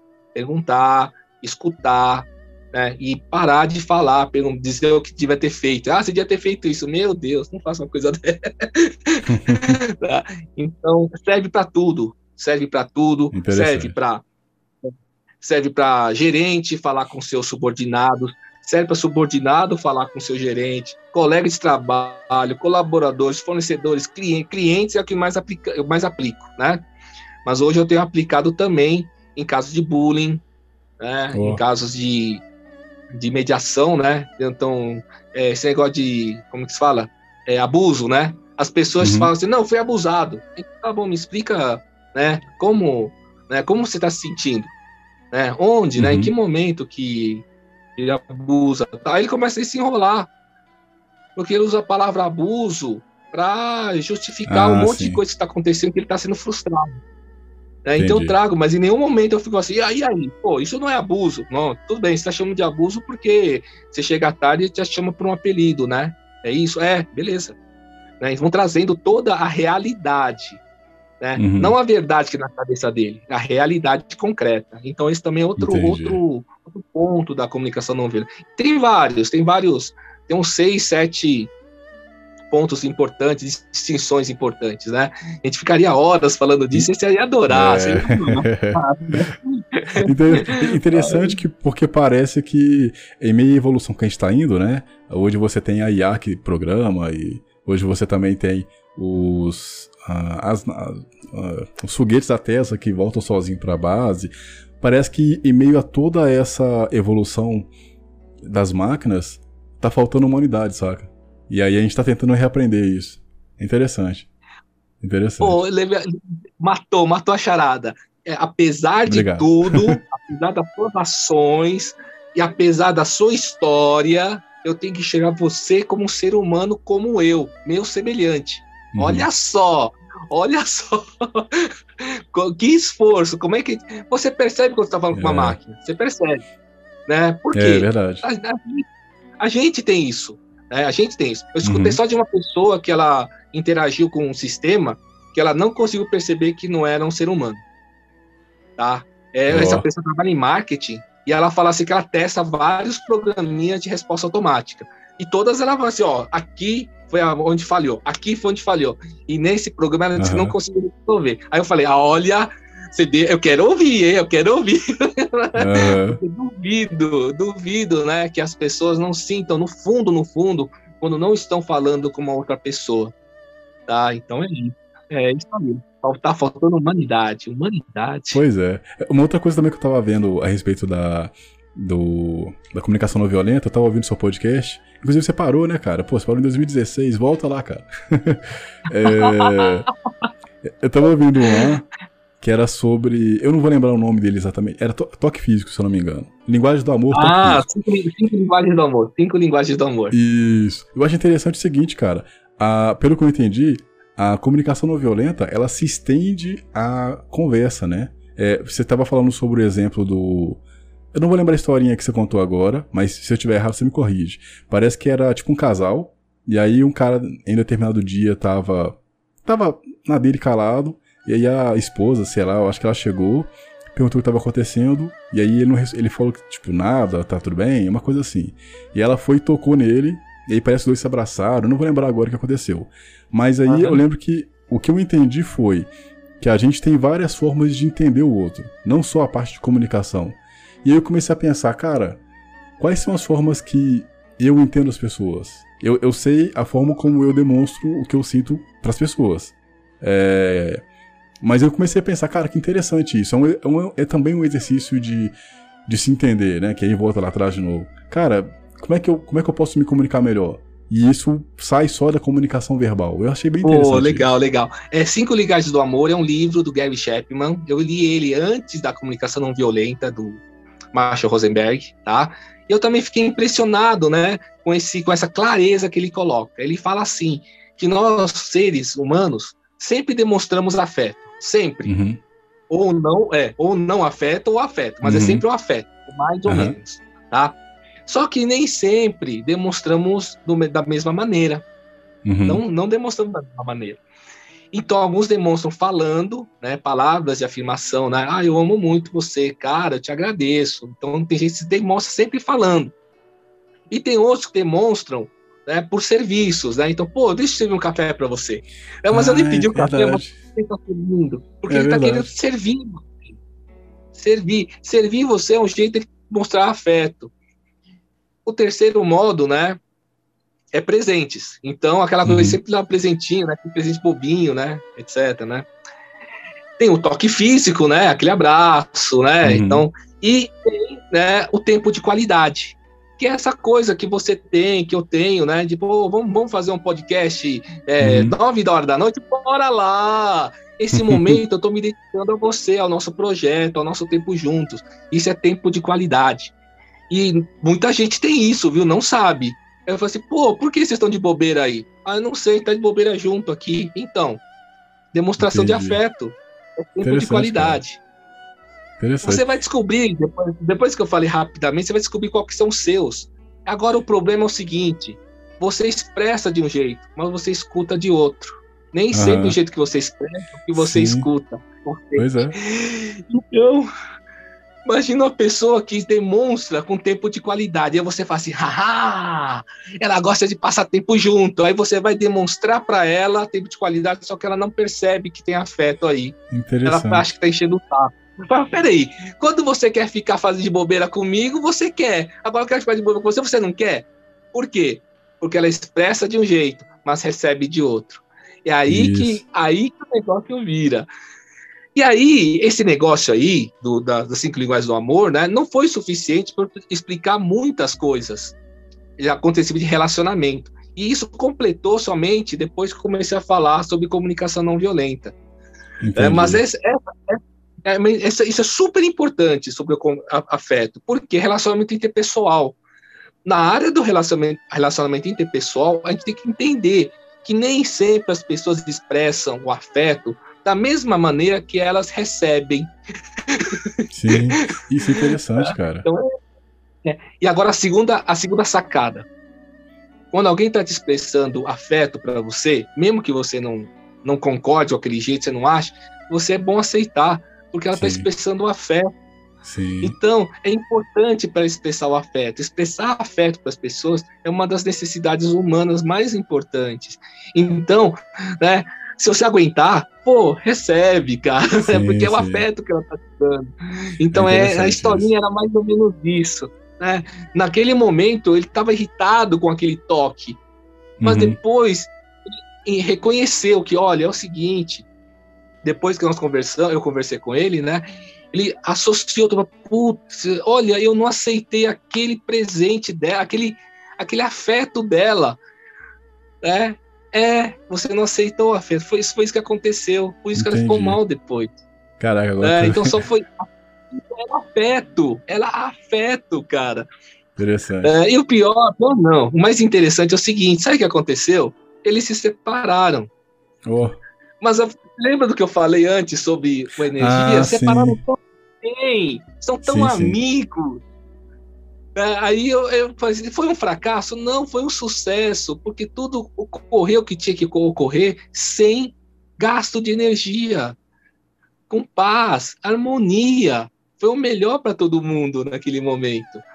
Tá? Uhum. Naquele não, na verdade, era, era, era para a vida era melhor, né? Mas ela resumiu ao momento e tudo correu bem. Cara, é muito legal. Né? Então, na, né, para relacionamento interpessoal, essas cinco linguagens do amor é fatal, cara. Tem que aprender, tem que aprender, tem que se ligar nisso. Quando é que a pessoa está te dando afeto, você vai lá e, pô, valeu, te agradeço pelo afeto, te agradeço. Né? Faz, faz, porque senão a pessoa fica assim, ai, né? Ela não aceitou. Imagina, imagina quando você dá um presente para alguém, ela não aceita, né? É, é isso que estava acontecendo, né? Que é louco, né? Isso, cara. É interessante, é interessante isso. Realmente interessante porque é, você começa a, pensando aí.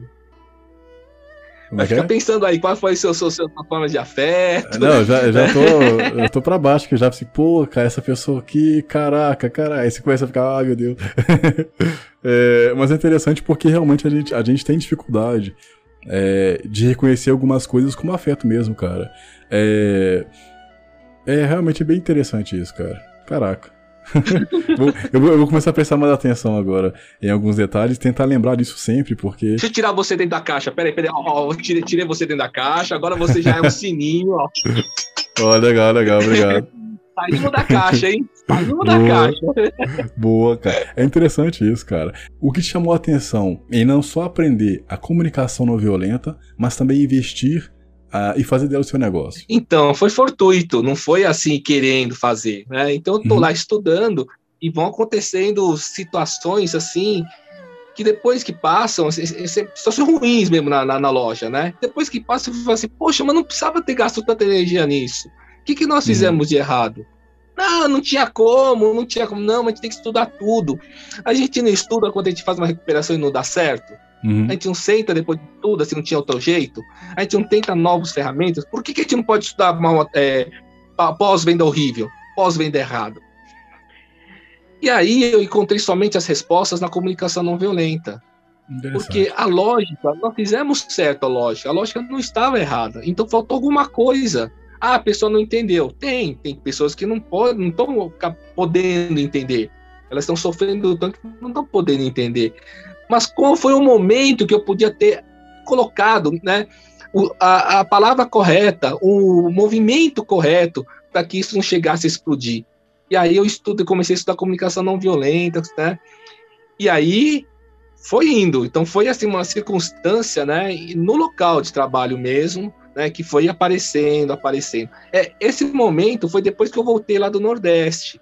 Então, naquele momento que eu voltava no Nordeste, achava que era muito bom, né? Eu achava uhum. que resolvia tudo. Ah, sim, né? verdade. Mas não, não, não era, não era. Eu, quando eu cheguei e comecei a conhecer a, comunicação não violenta, falei, cara, tá longe, tá muito longe. É, quando a pessoa perde seus dados, é tão frustrante, você não imagina o momento que a pessoa fala, que ela viu o momento que ela podia ter salvo e não fez. Uhum. É. Ela não fez. Tá? E, le e tá no momento agora que ela não podia perder. Claro, senão ela não teria vindo na minha loja, né? Se ela pudesse perder, deixava, né? Então, olha só a pressão que está, né? a angústia, né? e aquilo a gente tem que tratar com muito carinho. Uhum.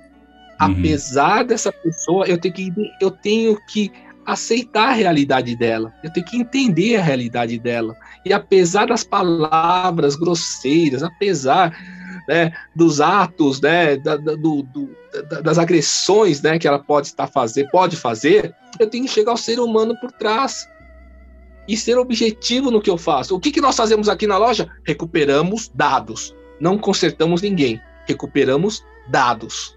Então tem que focar no que eu posso fazer por ela né, e que ela está procurando naquele momento. Então, uhum. isso daí é, é, comunicação não violenta, é, é isso que a gente estuda lá. Como é que eu faço isso acontecer? Né? A gente não vai, não vai explicar para a pessoa mais nada, não tem que consertar ninguém, a gente não é obrigado a fazer o serviço, a gente está tudo num acordo, é acordos, né? Então, então é isso. Foi isso que entrou na minha vida, né, na, minha, na minha vida profissional, e aí, depois de três anos, começaram a me chamar para fazer palestra muito interessante. É, gravei. Tá? E eu nem tive mais tempo de fazer. Agora eu tô num outro projeto, que são mais 30 terapeutas, e aí eu sou oh, o único cara que é engenheiro. eu sou o único engenheiro, o resto eu tô psicólogo, médico, veterinário, sabe? Tudo. E só que sou engenheiro lá de comunicação não violenta. Então, Mas isso interessante, assim, cara. Muito legal. Então é um canal no, no canal no YouTube, Conexão Mara. Boa. Ah, cara, mas esse canal é o seu? Fala de não é esse canal, esse canal, o Conexão Mara, ele é um canal colaborativo. Ah, cara, entendi. Cara, é assim, eu não sabia gravar vídeo. Eu sabia gravar, mas não sabia cortar. Aí eu falei, pô, eu não consigo cortar o vídeo. Aí apareceu uma pessoa me ensinou. Aí eu ensinei outra. Ah, entendi. não, vou subir no YouTube. Ah, manda pra, pra fulano que ele sobe. Não, vamos ensinar todo mundo a subir. Aí fiz um tutorial para todo mundo aprender. Então é tudo assim. É, é, teleprompter. Não, é, não, eu decoro o texto, não, eu coloco no papel. Cara, tem um teleprompter aqui. Aí o cara, a pessoa me mostrou o teleprompter, ensinei para outra pessoa. É uma experiência, uma experiência colaborativa. Eu não vi isso acontecer bem em nenhum outro lugar. Interessante. E assim, cara. aí nós construímos esse canal. Ela já está com 880 é, inscritos, né? A gente não faz nada, só posta um vídeo por dia. Cada um fala do, do, seu, do seu foco de estudo e dá uma pílula de 5, 10 minutos. Uhum. Né? Vamos lá, colocando, colocando. E assim, o mais interessante realmente dessa iniciativa é, a, é o jeito colaborativo, o modo colaborativo como se faz tudo. Né? Então não tem uma obrigação. Né? Então cada um, é, a primeira pergunta é: vocês topam fazer um vídeo por mês? Topamos. Então vem para dentro, costa uhum. na grade aí. É, vocês topam fazer o vídeo assim? Né? Ah, eu não consigo fazer esse canvas aí. Beleza, você topa aprender? Topo. Ah, o Sul vai ensinar. Ah, a, a, a, a, Fernanda ensina. Então a gente vai fazendo desse jeito. Ah, quem pode ensinar agora? Ah, fulano ensina. Então quem sabe ensina e quem está lá está disposto a aprender. Cara, sabe, isso daí... Cara, que coisa, meu! Esse, esse realmente é uma iniciativa que eu, que eu, tenho, eu, eu gostaria de conseguir duplicar em outro lugar também. Tá? Ah, mas você vai, mas, assim, cara, vai. Esse daí, é, realmente é, é, é, eu tenho muito orgulho, muita, muita alegria, né, de estar nesse, é nesse canal, né? Não, ah, dá pra comunicação falando aí agora. É, pode comunicação não violenta lá, né? E agora a gente vai começar a fazer lives, né? E, e olha, a gente não tem nenhuma, nenhuma expectativa de remuneração, né? E hum. todos os profissionais já trabalham na área, eles são realmente é, são fora do mercado digital. Então, está uhum. trazendo para o digital, tem que ensinar tudo. Tem que ensinar uhum. tudo. Né? Gravar, subir. Mas onde é que vai o arquivo depois que eu gravo? Meu Deus! Você não sabe. é isso aí. Então, é, então, é lá no Conexão Mara que eu falo de comunicação não violenta, né? E a, o link vai estar na descrição aqui para quem quiser. O link Opa, vai estar na descrição né? aqui para quem, quem tiver interesse. Mas é também o seu canal lá que você tá com pouco vídeo lá, pô. Continua fazendo vídeo. Apesar de também que você trabalha pra ah, cacete, né? então, né? Eu, eu, vou, eu vou reformular o canal, né? Eu vou reformular Isso é o canal. É que eu tô tão, tão ligado, tão ligado na, na Conexão Mara, nesse, nesse assunto é, comunicação não violenta, né? É que ela, a comunicação não violenta fica parecendo que ela quer resolver tudo. Mas uhum. ela, ela quer dialogar com todo mundo. Ela quer uhum. dialogar com todo mundo. Então ela quer dialogar com com médicos, com, com psicólogos, com psicoterapeutas, né? Então, ele quer dialogar com todas as instâncias. Essa é a nossa, é, é, é o objetivo, objeto da minha, da minha vida, né? É estar interligado com todo mundo, de um jeito saudável. De um uhum. jeito saudável, até onde eu aguento, né? É exatamente Entendi. isso, sabe, sabe até onde eu aguento, né? E o quanto eu estou disposto a interagir com as pessoas. Se eu não estiver disposto, eu não estou. Acabou. Né? E se você não estiver disposto, também tá beleza, tá tudo bem. né? Então, essa, esse, essa dinâmica que a gente pode. É o único jeito de a gente ser feliz, né? Ser feliz sim. hoje, agora, sim, sim. no momento. Né? Sim, sim. E se a gente for combinar alguma coisa para amanhã, beleza, quando chegar amanhã, a gente vai ver de novo. Será Boa. Que nesse momento. Uhum. tô legal? então, é essa que eu tento seguir, né? Que eu tento chegar lá. Tá, mas vamos lá, vamos melhorar esse canal, você vai ver. Esse é um dos projetos, né? É dos meus projetos. É... A gente vai pro intervalo, né? Então, antes de ir pro intervalo, eu gostaria de deixar uma pergunta aqui em aberto, que é qual a sua visão sobre a forma como a sociedade está atualmente, né? No sentido de comunicação, expressão, discussão, etc. Depois do intervalo, não saia daí. Conheça os conteúdos disponíveis no canal da Academia de Forense Digital. Temos conteúdo sobre privacidade, webinars, entrevistas completas com dose de inspiração, superação e muito aprendizado. E se você tem interesse em se tornar um perito de forense digital, então lhe convido para conhecer os treinamentos disponíveis no site da Academia de Forense Digital. Lá você vai encontrar treinamentos sobre forense memória, fundamentos de forense digital, computação forense, forense em dispositivos móveis e muitos outros. Acesse academiadeforencedigital.com.br e escolha o treinamento ideal para você investir em sua carreira. Bons estudos!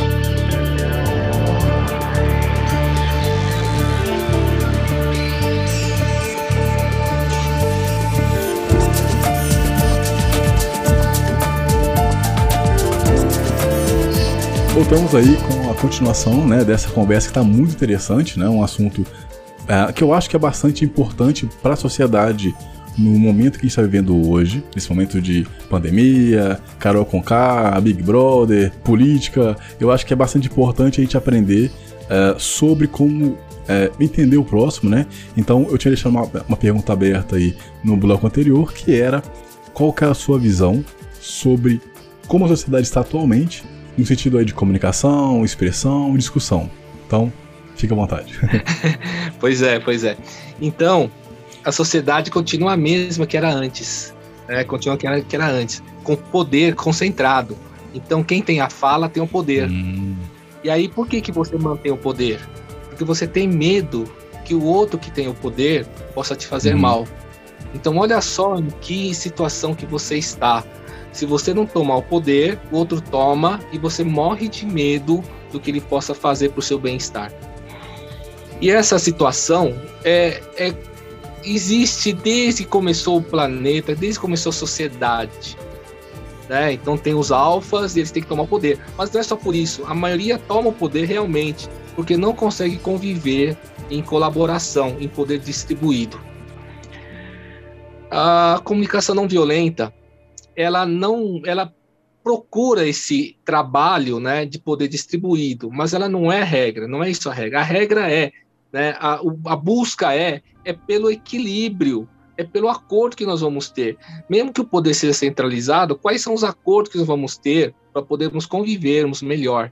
Então, eu não estou dizendo que tem que ser distribuído o poder, mas, né, o poder distribuído é um jeito de estudar, é o jeito de nós comportarmos, e o poder centralizado é outro. E nós buscamos o poder quando temos medo de perdermos, o que nós temos de importante. Importante.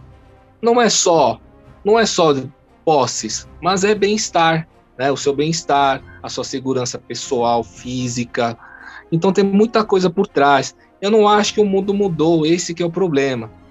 É que o, os meios de comunicação né, permitem que você distribua mais falas, uhum. mais falas. Você fala, e falar é poder. Uhum. Vem de falo, vem de poder. E, e isso daí é importante para a pessoa, porque ela, tá, ela se sente muito fragilizada, não tem suporte, não tem apoio se ela não estiver no poder. É, então não há muita mudança realmente no ser humano, somente nas ferramentas que ele tem. E aí nós temos que estudar melhor qual é outra, qual é outra alternativa, né? Qual é outra alternativa? Nós podemos brigar até sobrar um. Uhum. Então a metade do planeta vai morrer, depois outra metade, fica um quarto, um oitavo, é acaba tudo, como aconteceu na, na Idade das Trevas, né? Uhum. na, no século XIV, XV, onde foi tudo dizimado, depois já dizimou outra metade, um, um, terço, né? Ah, dizimou um terço. Né? É isso que nós queremos? É isso que nós queremos? Eu não quero uhum. isso. Eu, eu, tô com, eu tô com um problema que eu vou viver 110 anos. Esse é um problema, porque eu vou conviver com o resto do planeta mais 55 anos, é. meu. Eu tenho que aprender a conviver com, comigo né, e com os outros. E é isso que eu estudo muito na comunicação não violenta, né? Como chegamos a acordos né, em que eu concorde em me comportar de um jeito com você e você concorda em comportar com, de alguns jeitos comigo e pô, tá tudo bem, porque tá dentro do que eu tô topando, tá dentro do que você topa, cara, você quer coisa é. melhor? Você vai ser você mesmo e eu vou ser eu mesmo. Né? Por quê? Porque está no meu limite. É essa é esse esse quem é isso que eu busco. E aí, salvando o planeta agora, salvando o planeta vou, vou dizer que eu conheci muita gente que no primeiro momento estava ainda com pensamento de alfa dominante, tá? E no segundo já não estava mais topando, quando conheceu esse jeito de se comunicar. Então ele continuava com o poder de manter o seu bem-estar sem ter que tomar o poder do outro. Uhum. Cara, você vê que é uhum. isso? Quer dizer, na verdade, ele queria o bem-estar pessoal de alguns aspectos, então ele não precisou brigar por isso. É no diálogo. Então, então, é, é um jeito né, de salvar né, o, o ser humano. Quer dizer, tem muitos, muitas pessoas, eu conheci várias pessoas nesse caminho, todo, nesses últimos cinco anos, que fazem esse estudo da comunicação não violenta, só não dizem, né, só não ficam espalhando para as uhum. pessoas né, abertamente, como eu. Mas eles fazem, estudam, né, praticam na, na, no limite que eles podem, sabe que é esse caminho, e não está não tá, não tá mais preocupado, né, em ter que brigar, ter que ficar xingando, falando, fazendo de, é, discursos de ódio, não está mais assim. Então tem bastante gente que vai salvar o planeta. Tá? Então não estou sozinho, uhum. não. Eu sou um, que um desses milhares que estão aí estudando isso e no momento ainda não estão demonstrando, né? Então a cultura de paz está muito forte por aí. Sim. É só, né, tá, tá lá quietinho, né, para né, não, não chamar atenção contrária, né, do jeito ruim. Mas é isso. É, tá mudando o planeta? É, eu acho que o planeta é o mesmo. O ser humano, a sociedade é Sim. a mesma. Só a força da, dos meios de comunicação, que estão muito mais poderosos, né? E estão favorecendo, estão fortalecendo hábitos ruins de comunicação, hábitos ruins de comportamento. Estão né? fortalecendo muito. Mas ainda tem salvação. Tem salvação sim. tá? Então é isso que eu tô achando que tá a sociedade hoje. Mudando um pouco de assunto, qual foi o melhor momento da sua carreira, cara? Momento, melhor momento, cara, é hoje, meu. Melhor momento é sempre Boa. hoje. É sempre hoje, porque eu tô preparando pro dia seguinte. É, eu posso até dizer qual foi o pior momento, assim, que quase joguei tudo pro ar, mas assim, melhor Pode momento de todos Não tem, não tem, não. O, o, o que? O pior momento? O momento que eu Isso. quase desisti? Uhum. o momento que eu quase desisti da recuperação de dados foi depois de três meses pagando impulsionamento e não vindo nenhum cliente fechar. Continuava ah, vindo, sim. continuava vindo. Cara, aí cada vez dobrava. Eu tava gastando 1.700, 2 mil reais em impulsionamento, Facebook e, e Google, meu, Google né? e nada, uhum. nada de entrar. Mas a gente sabia que o nosso método funciona. Nós sabíamos que o nosso método funciona. Nós sabíamos que a nossa comunicação estava melhorando, eu já estava estudando, já estava aplicando comunicação não violenta nos atendimentos. Nós tínhamos uma preocupação com o cliente. Cara, o que é que estava errado? O que é que estava errado? E a mídia digital, ela é fantástica. Ela deixa todo mundo igual. Então, né, o que era o, o, o que era chinês vira alemão, o que era alemão hum. vira português. Cara, você não sabe quem está por trás da, do, de um site, né? Uhum. E aí eu chegou uma hora que eu não tinha mais como pagar o impulsionamento. É, não tinha como pagar, né? Então parei de pagar, né? Mas pô, e agora? Então, né, meus amigos, sócios, Ana e Miro, eu não sei o que fazer, né, porque continua pagando, não está vindo, a gente tá saindo, vai parar de pagar aluguel, tem que pagar aluguel. Vamos é. repensar é. como fazer isso, né? Como, como fazer isso. E a Santa Ifigênia inteira me conhece, né? Me conhece. Eu passo uhum. lá na rua, não consigo nem andar, né? tá?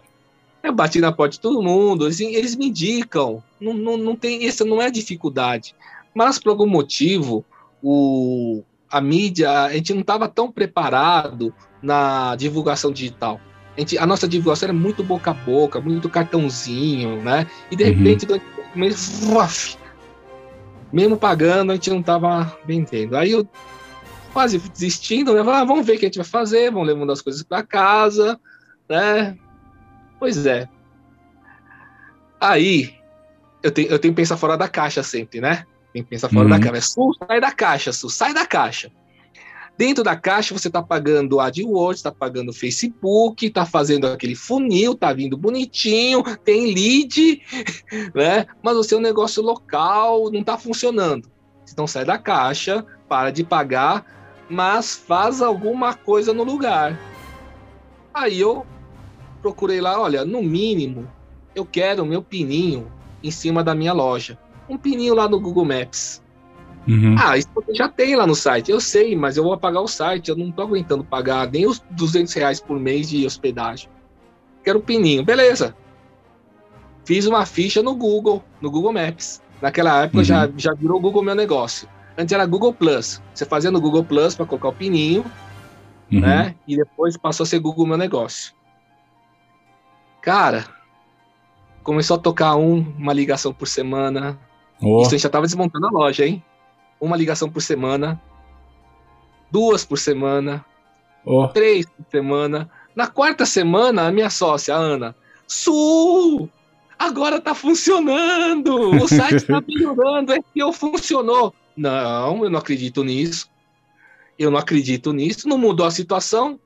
O que mudou, até, eu até parei de pagar. Pagar de Words, não tá direcionando uhum. pro site. Vamos fazer o seguinte: troquei o telefone. O telefone do Google Meu Negócio foi pro telefone da minha sócia. E o telefone de contato do site do site convencional, do HTML, foi pro meu celular. Cara, adivinha quem tocava direto? Era só o da minha sócia. E ela contente. Oh. O SEO tá, a otimização tá funcionando. Na quinta semana, tivemos sete ligações. Falei, Ana, para tudo. Para tudo. Eu vou apagar o site. Você tá louco? Não, eu vou apagar o site. Olha o site. Não tava o telefone dela. Ela falou, ué, não tá o meu telefone? Então, não tá vindo no nosso site. O lead não tá vindo do site. O cara ah, entra, até deixa, até deixa o e-mail para falar, falar do cara, mas ele não tá vindo do site. Tá vindo lá da ficha do Google Meu Negócio. Então, mesmo no momento pior que eu tive de loja, realmente aqueles três meses acabaram com a nossa reserva. Uhum. Tá? Foi necessário eu dar uma olhada em outra coisa, sair da caixa Sim. e eu começar a publicar no Google Meu Negócio. Hoje eu tenho uma iniciativa só em Google Meu Negócio. Oh, eu só eu só faço divulgação orgânica no Google Meu Negócio, para mim, né? Para mim só orgânico. E eu levo 15 ligações por dia para minha ficha, ligações telefônicas. Todos os meus fechamentos são lá no Google Meu Negócio. Tudo, eu publico tudo lá. Depois eu jogo pro Instagram, depois eu jogo pro LinkedIn. Tá? Então, Olha, cara, para quem tem um. Olha, eu tô assim. Apesar de ter sido um episódio que quase me, quase me quebrou, não, me ficou bem, bem capenga, né? Mas uhum. eu, eu estudei, fiz no Google, descobri que era aquilo que estava trazendo realmente o meu cliente, tá? E lá eu consigo fazer tudo o que eu preciso. Eu informo o cliente, eu faço minha pós-venda, tá? Eu faço pós-atendimento, eu tenho uma ligação com o cliente permanente. Eu não tenho mais plataforma nenhuma, não tenho que mandar e-mail oh. para o cliente. Então eu tenho, eu tenho lá à disposição né? Então é uma coisa assim muito muito comunicação não violenta, né? Eu não falo para ele o que ele tem que fazer, eu falo o que eu faço para ele. Eu só falo Entendi. o que eu faço, olha, eu faço isso, eu tenho isso. Quando a HD tá assim, eu resolvo, quando eu não resolvo. Eu não ensino, não tem que ensinar nada para ele. Né? Ele não tá lá para aprender comigo nada, ele já sabe, já, ele já, já sabe o que ele precisa. Então, a linguagem que eu uso lá na, comunica na, na comunicação não violenta, eu coloco lá no Google meu negócio. Cara, eu não posso reclamar, não. Eu, eu sou muito grato ao Google, meu. Eu falo assim, cara, se você perguntar que empresa que eu gostaria de trabalhar, que eu me dedicaria, cara, hoje é o Google. Hoje é o Google. eu tenho um canal que se chama é, youtube.com/barra meu Google, meu negócio. Eu tenho cinco aulas que eu explico Sério? completamente como eu faço a ficha, tá? Cara, é tudo de graça. Então, cara, é só você querer assistir.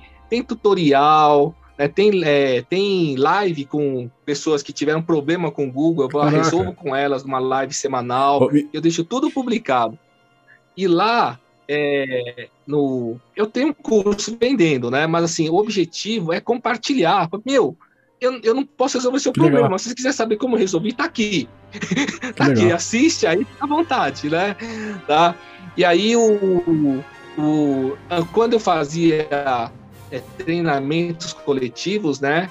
É, eu levava, eu fazia, é, pedia contribuição voluntária. Olha só, é voluntário. Você paga quanto quiser uhum. se achar que tem que pagar.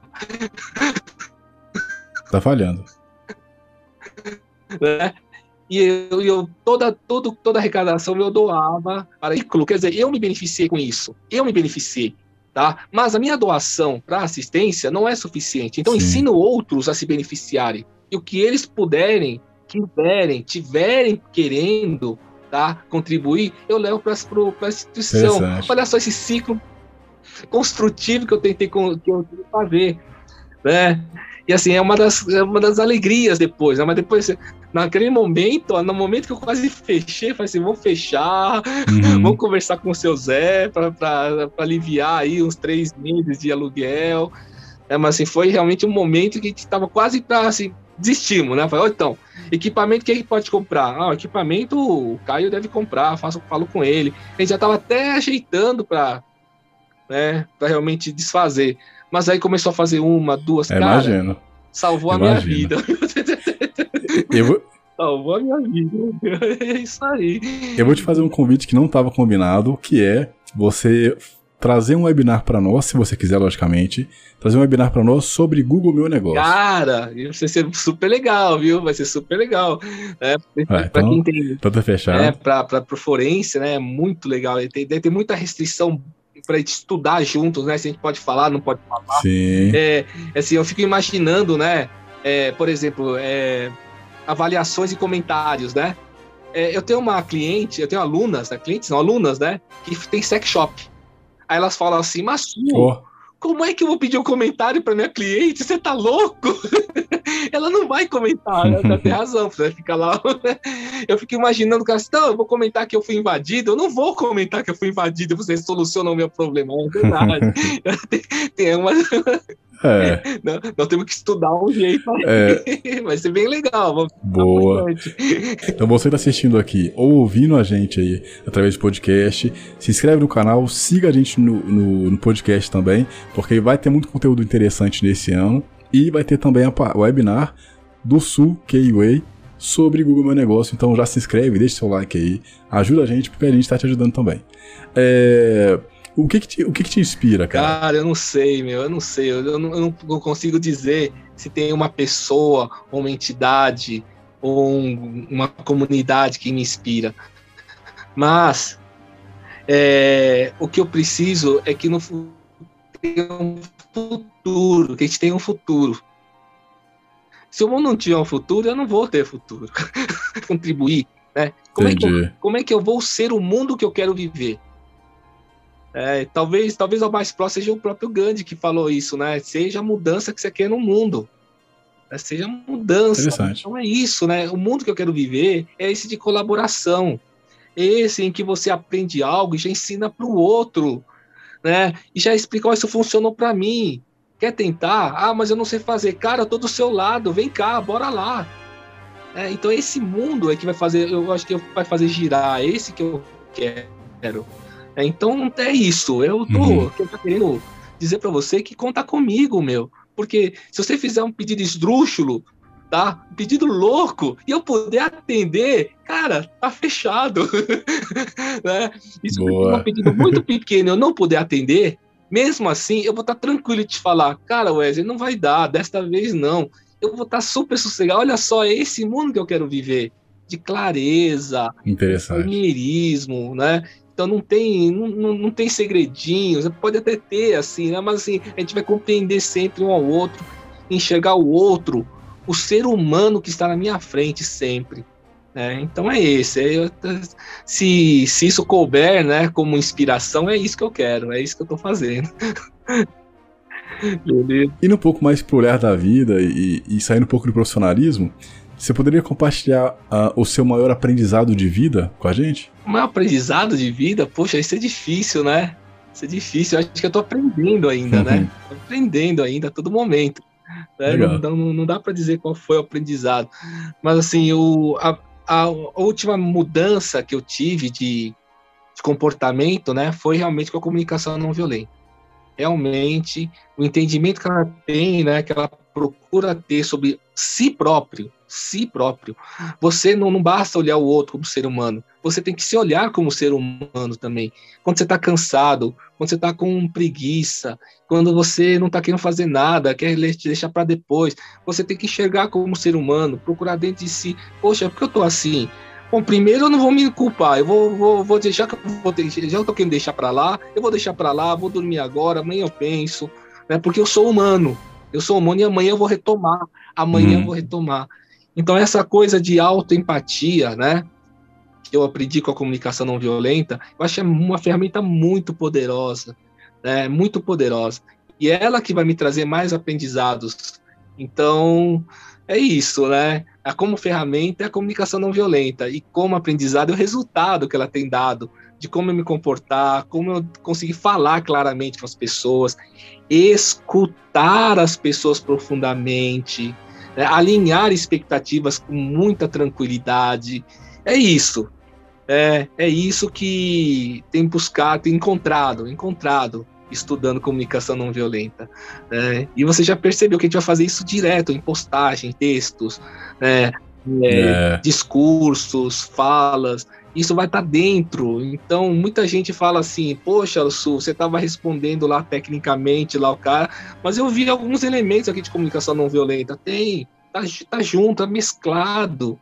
Né? É o jeito que eu penso hoje né? E vou uhum. tentando melhorar, né? Tentando melhorar mais ainda, né? Que sempre dá. Interessante. Interessante. Para quem assistiu até agora aqui, é, qual mensagem que você deixaria para essa pessoa? Pô, primeira, primeira, primeira mensagem, né? Não desista. Não desista, tá? Se você for largar uma coisa, né, tenta procurar outra também. Não desista. Desistir assim, largar, é como eu fiz lá eu vou parar de publicar, beleza, mas eu não posso desistir do meu negócio. Eu sei que ele está fechando, mas eu não posso desistir do meu negócio, tá? Eu vou dar mais uma procurada. O que, que é importante daqui que eu estou perdendo que eu posso encontrar? Não desista. Isso é importante, né? E a comunicação não violenta me mostrou que tem muita gente boa, capaz, podendo e querendo ajudar, podendo. Então, se eu estiver podendo, se você estiver podendo pedir ajuda, né, peça do jeito que você puder, que as pessoas podem ajudar do jeito que elas conseguirem. Então tem que estar nesse nessa vibe, nessa vibe. Isso já é uma puta energia boa, sabe? Uma baita de uma energia boa. É, quando você consegue pedir do jeito que você puder, do jeito que você puder, você pede ajuda. E as pessoas, você vai encontrar pessoas que vão te ajudar do jeito que elas puderem. E aí, se você puder aceitar, é, naquele momento, talvez seja a diferença de você sobreviver ou não. Tá? Então é isso. É isso. tá? Bom, meu caro, uh, infelizmente a gente vai ficando por aqui. Eu queria te agradecer ah. aí pela, pela disponibilidade, por estar até agora, aí, tarde da noite, conversando com a gente, trazendo aí um assunto muito interessante aí, que principalmente nesse momento aí atual, eu enxergo como necessário para as pessoas, né? Praticarem bem, saberem ouvir, saberem se entender melhor, é, eu espero que esse vídeo tenha sido útil para você que assistiu até aqui.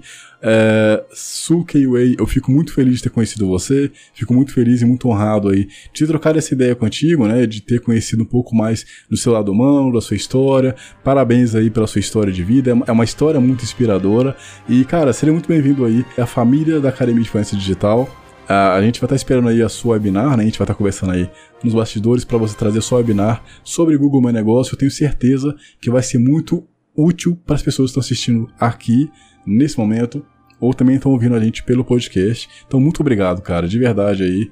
Excelente noite para você e para quem está assistindo, excelente dia, tarde ou noite também. Valeu, valeu, muito grato, muito grato pelo convite.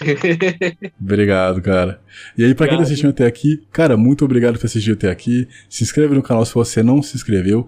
Deixa nos comentários aí o que você achou da conversa, né? E também se você tiver alguma crítica ou uma sugestão mande para a gente lá no, no Instagram, né? É, o, vai estar tá aparecendo aqui agora o Instagram da Academia de Influência Digital. As redes sociais do Sukeiway também vão estar tá na descrição do site, tá? vão estar tá na descrição desse vídeo. E é isso aí, cara. Muito obrigado a todo mundo. Grande abraço e até o próximo vídeo. Conheça os conteúdos disponíveis no canal da Academia de Forense Digital. Temos conteúdo sobre privacidade, webinars, entrevistas completas com dose de inspiração, superação e muito aprendizado. E se você tem interesse em se tornar um perito de forense digital, então lhe convido para conhecer os treinamentos disponíveis no site da Academia de Forense Digital. Lá você vai encontrar treinamentos sobre forense memória, fundamentos de forense digital, computação forense, forense em dispositivos móveis e muitos outros. Acesse academiadeforenseadigital.com.br e escolha o treinamento ideal para você investir em sua carreira. Bons estudos!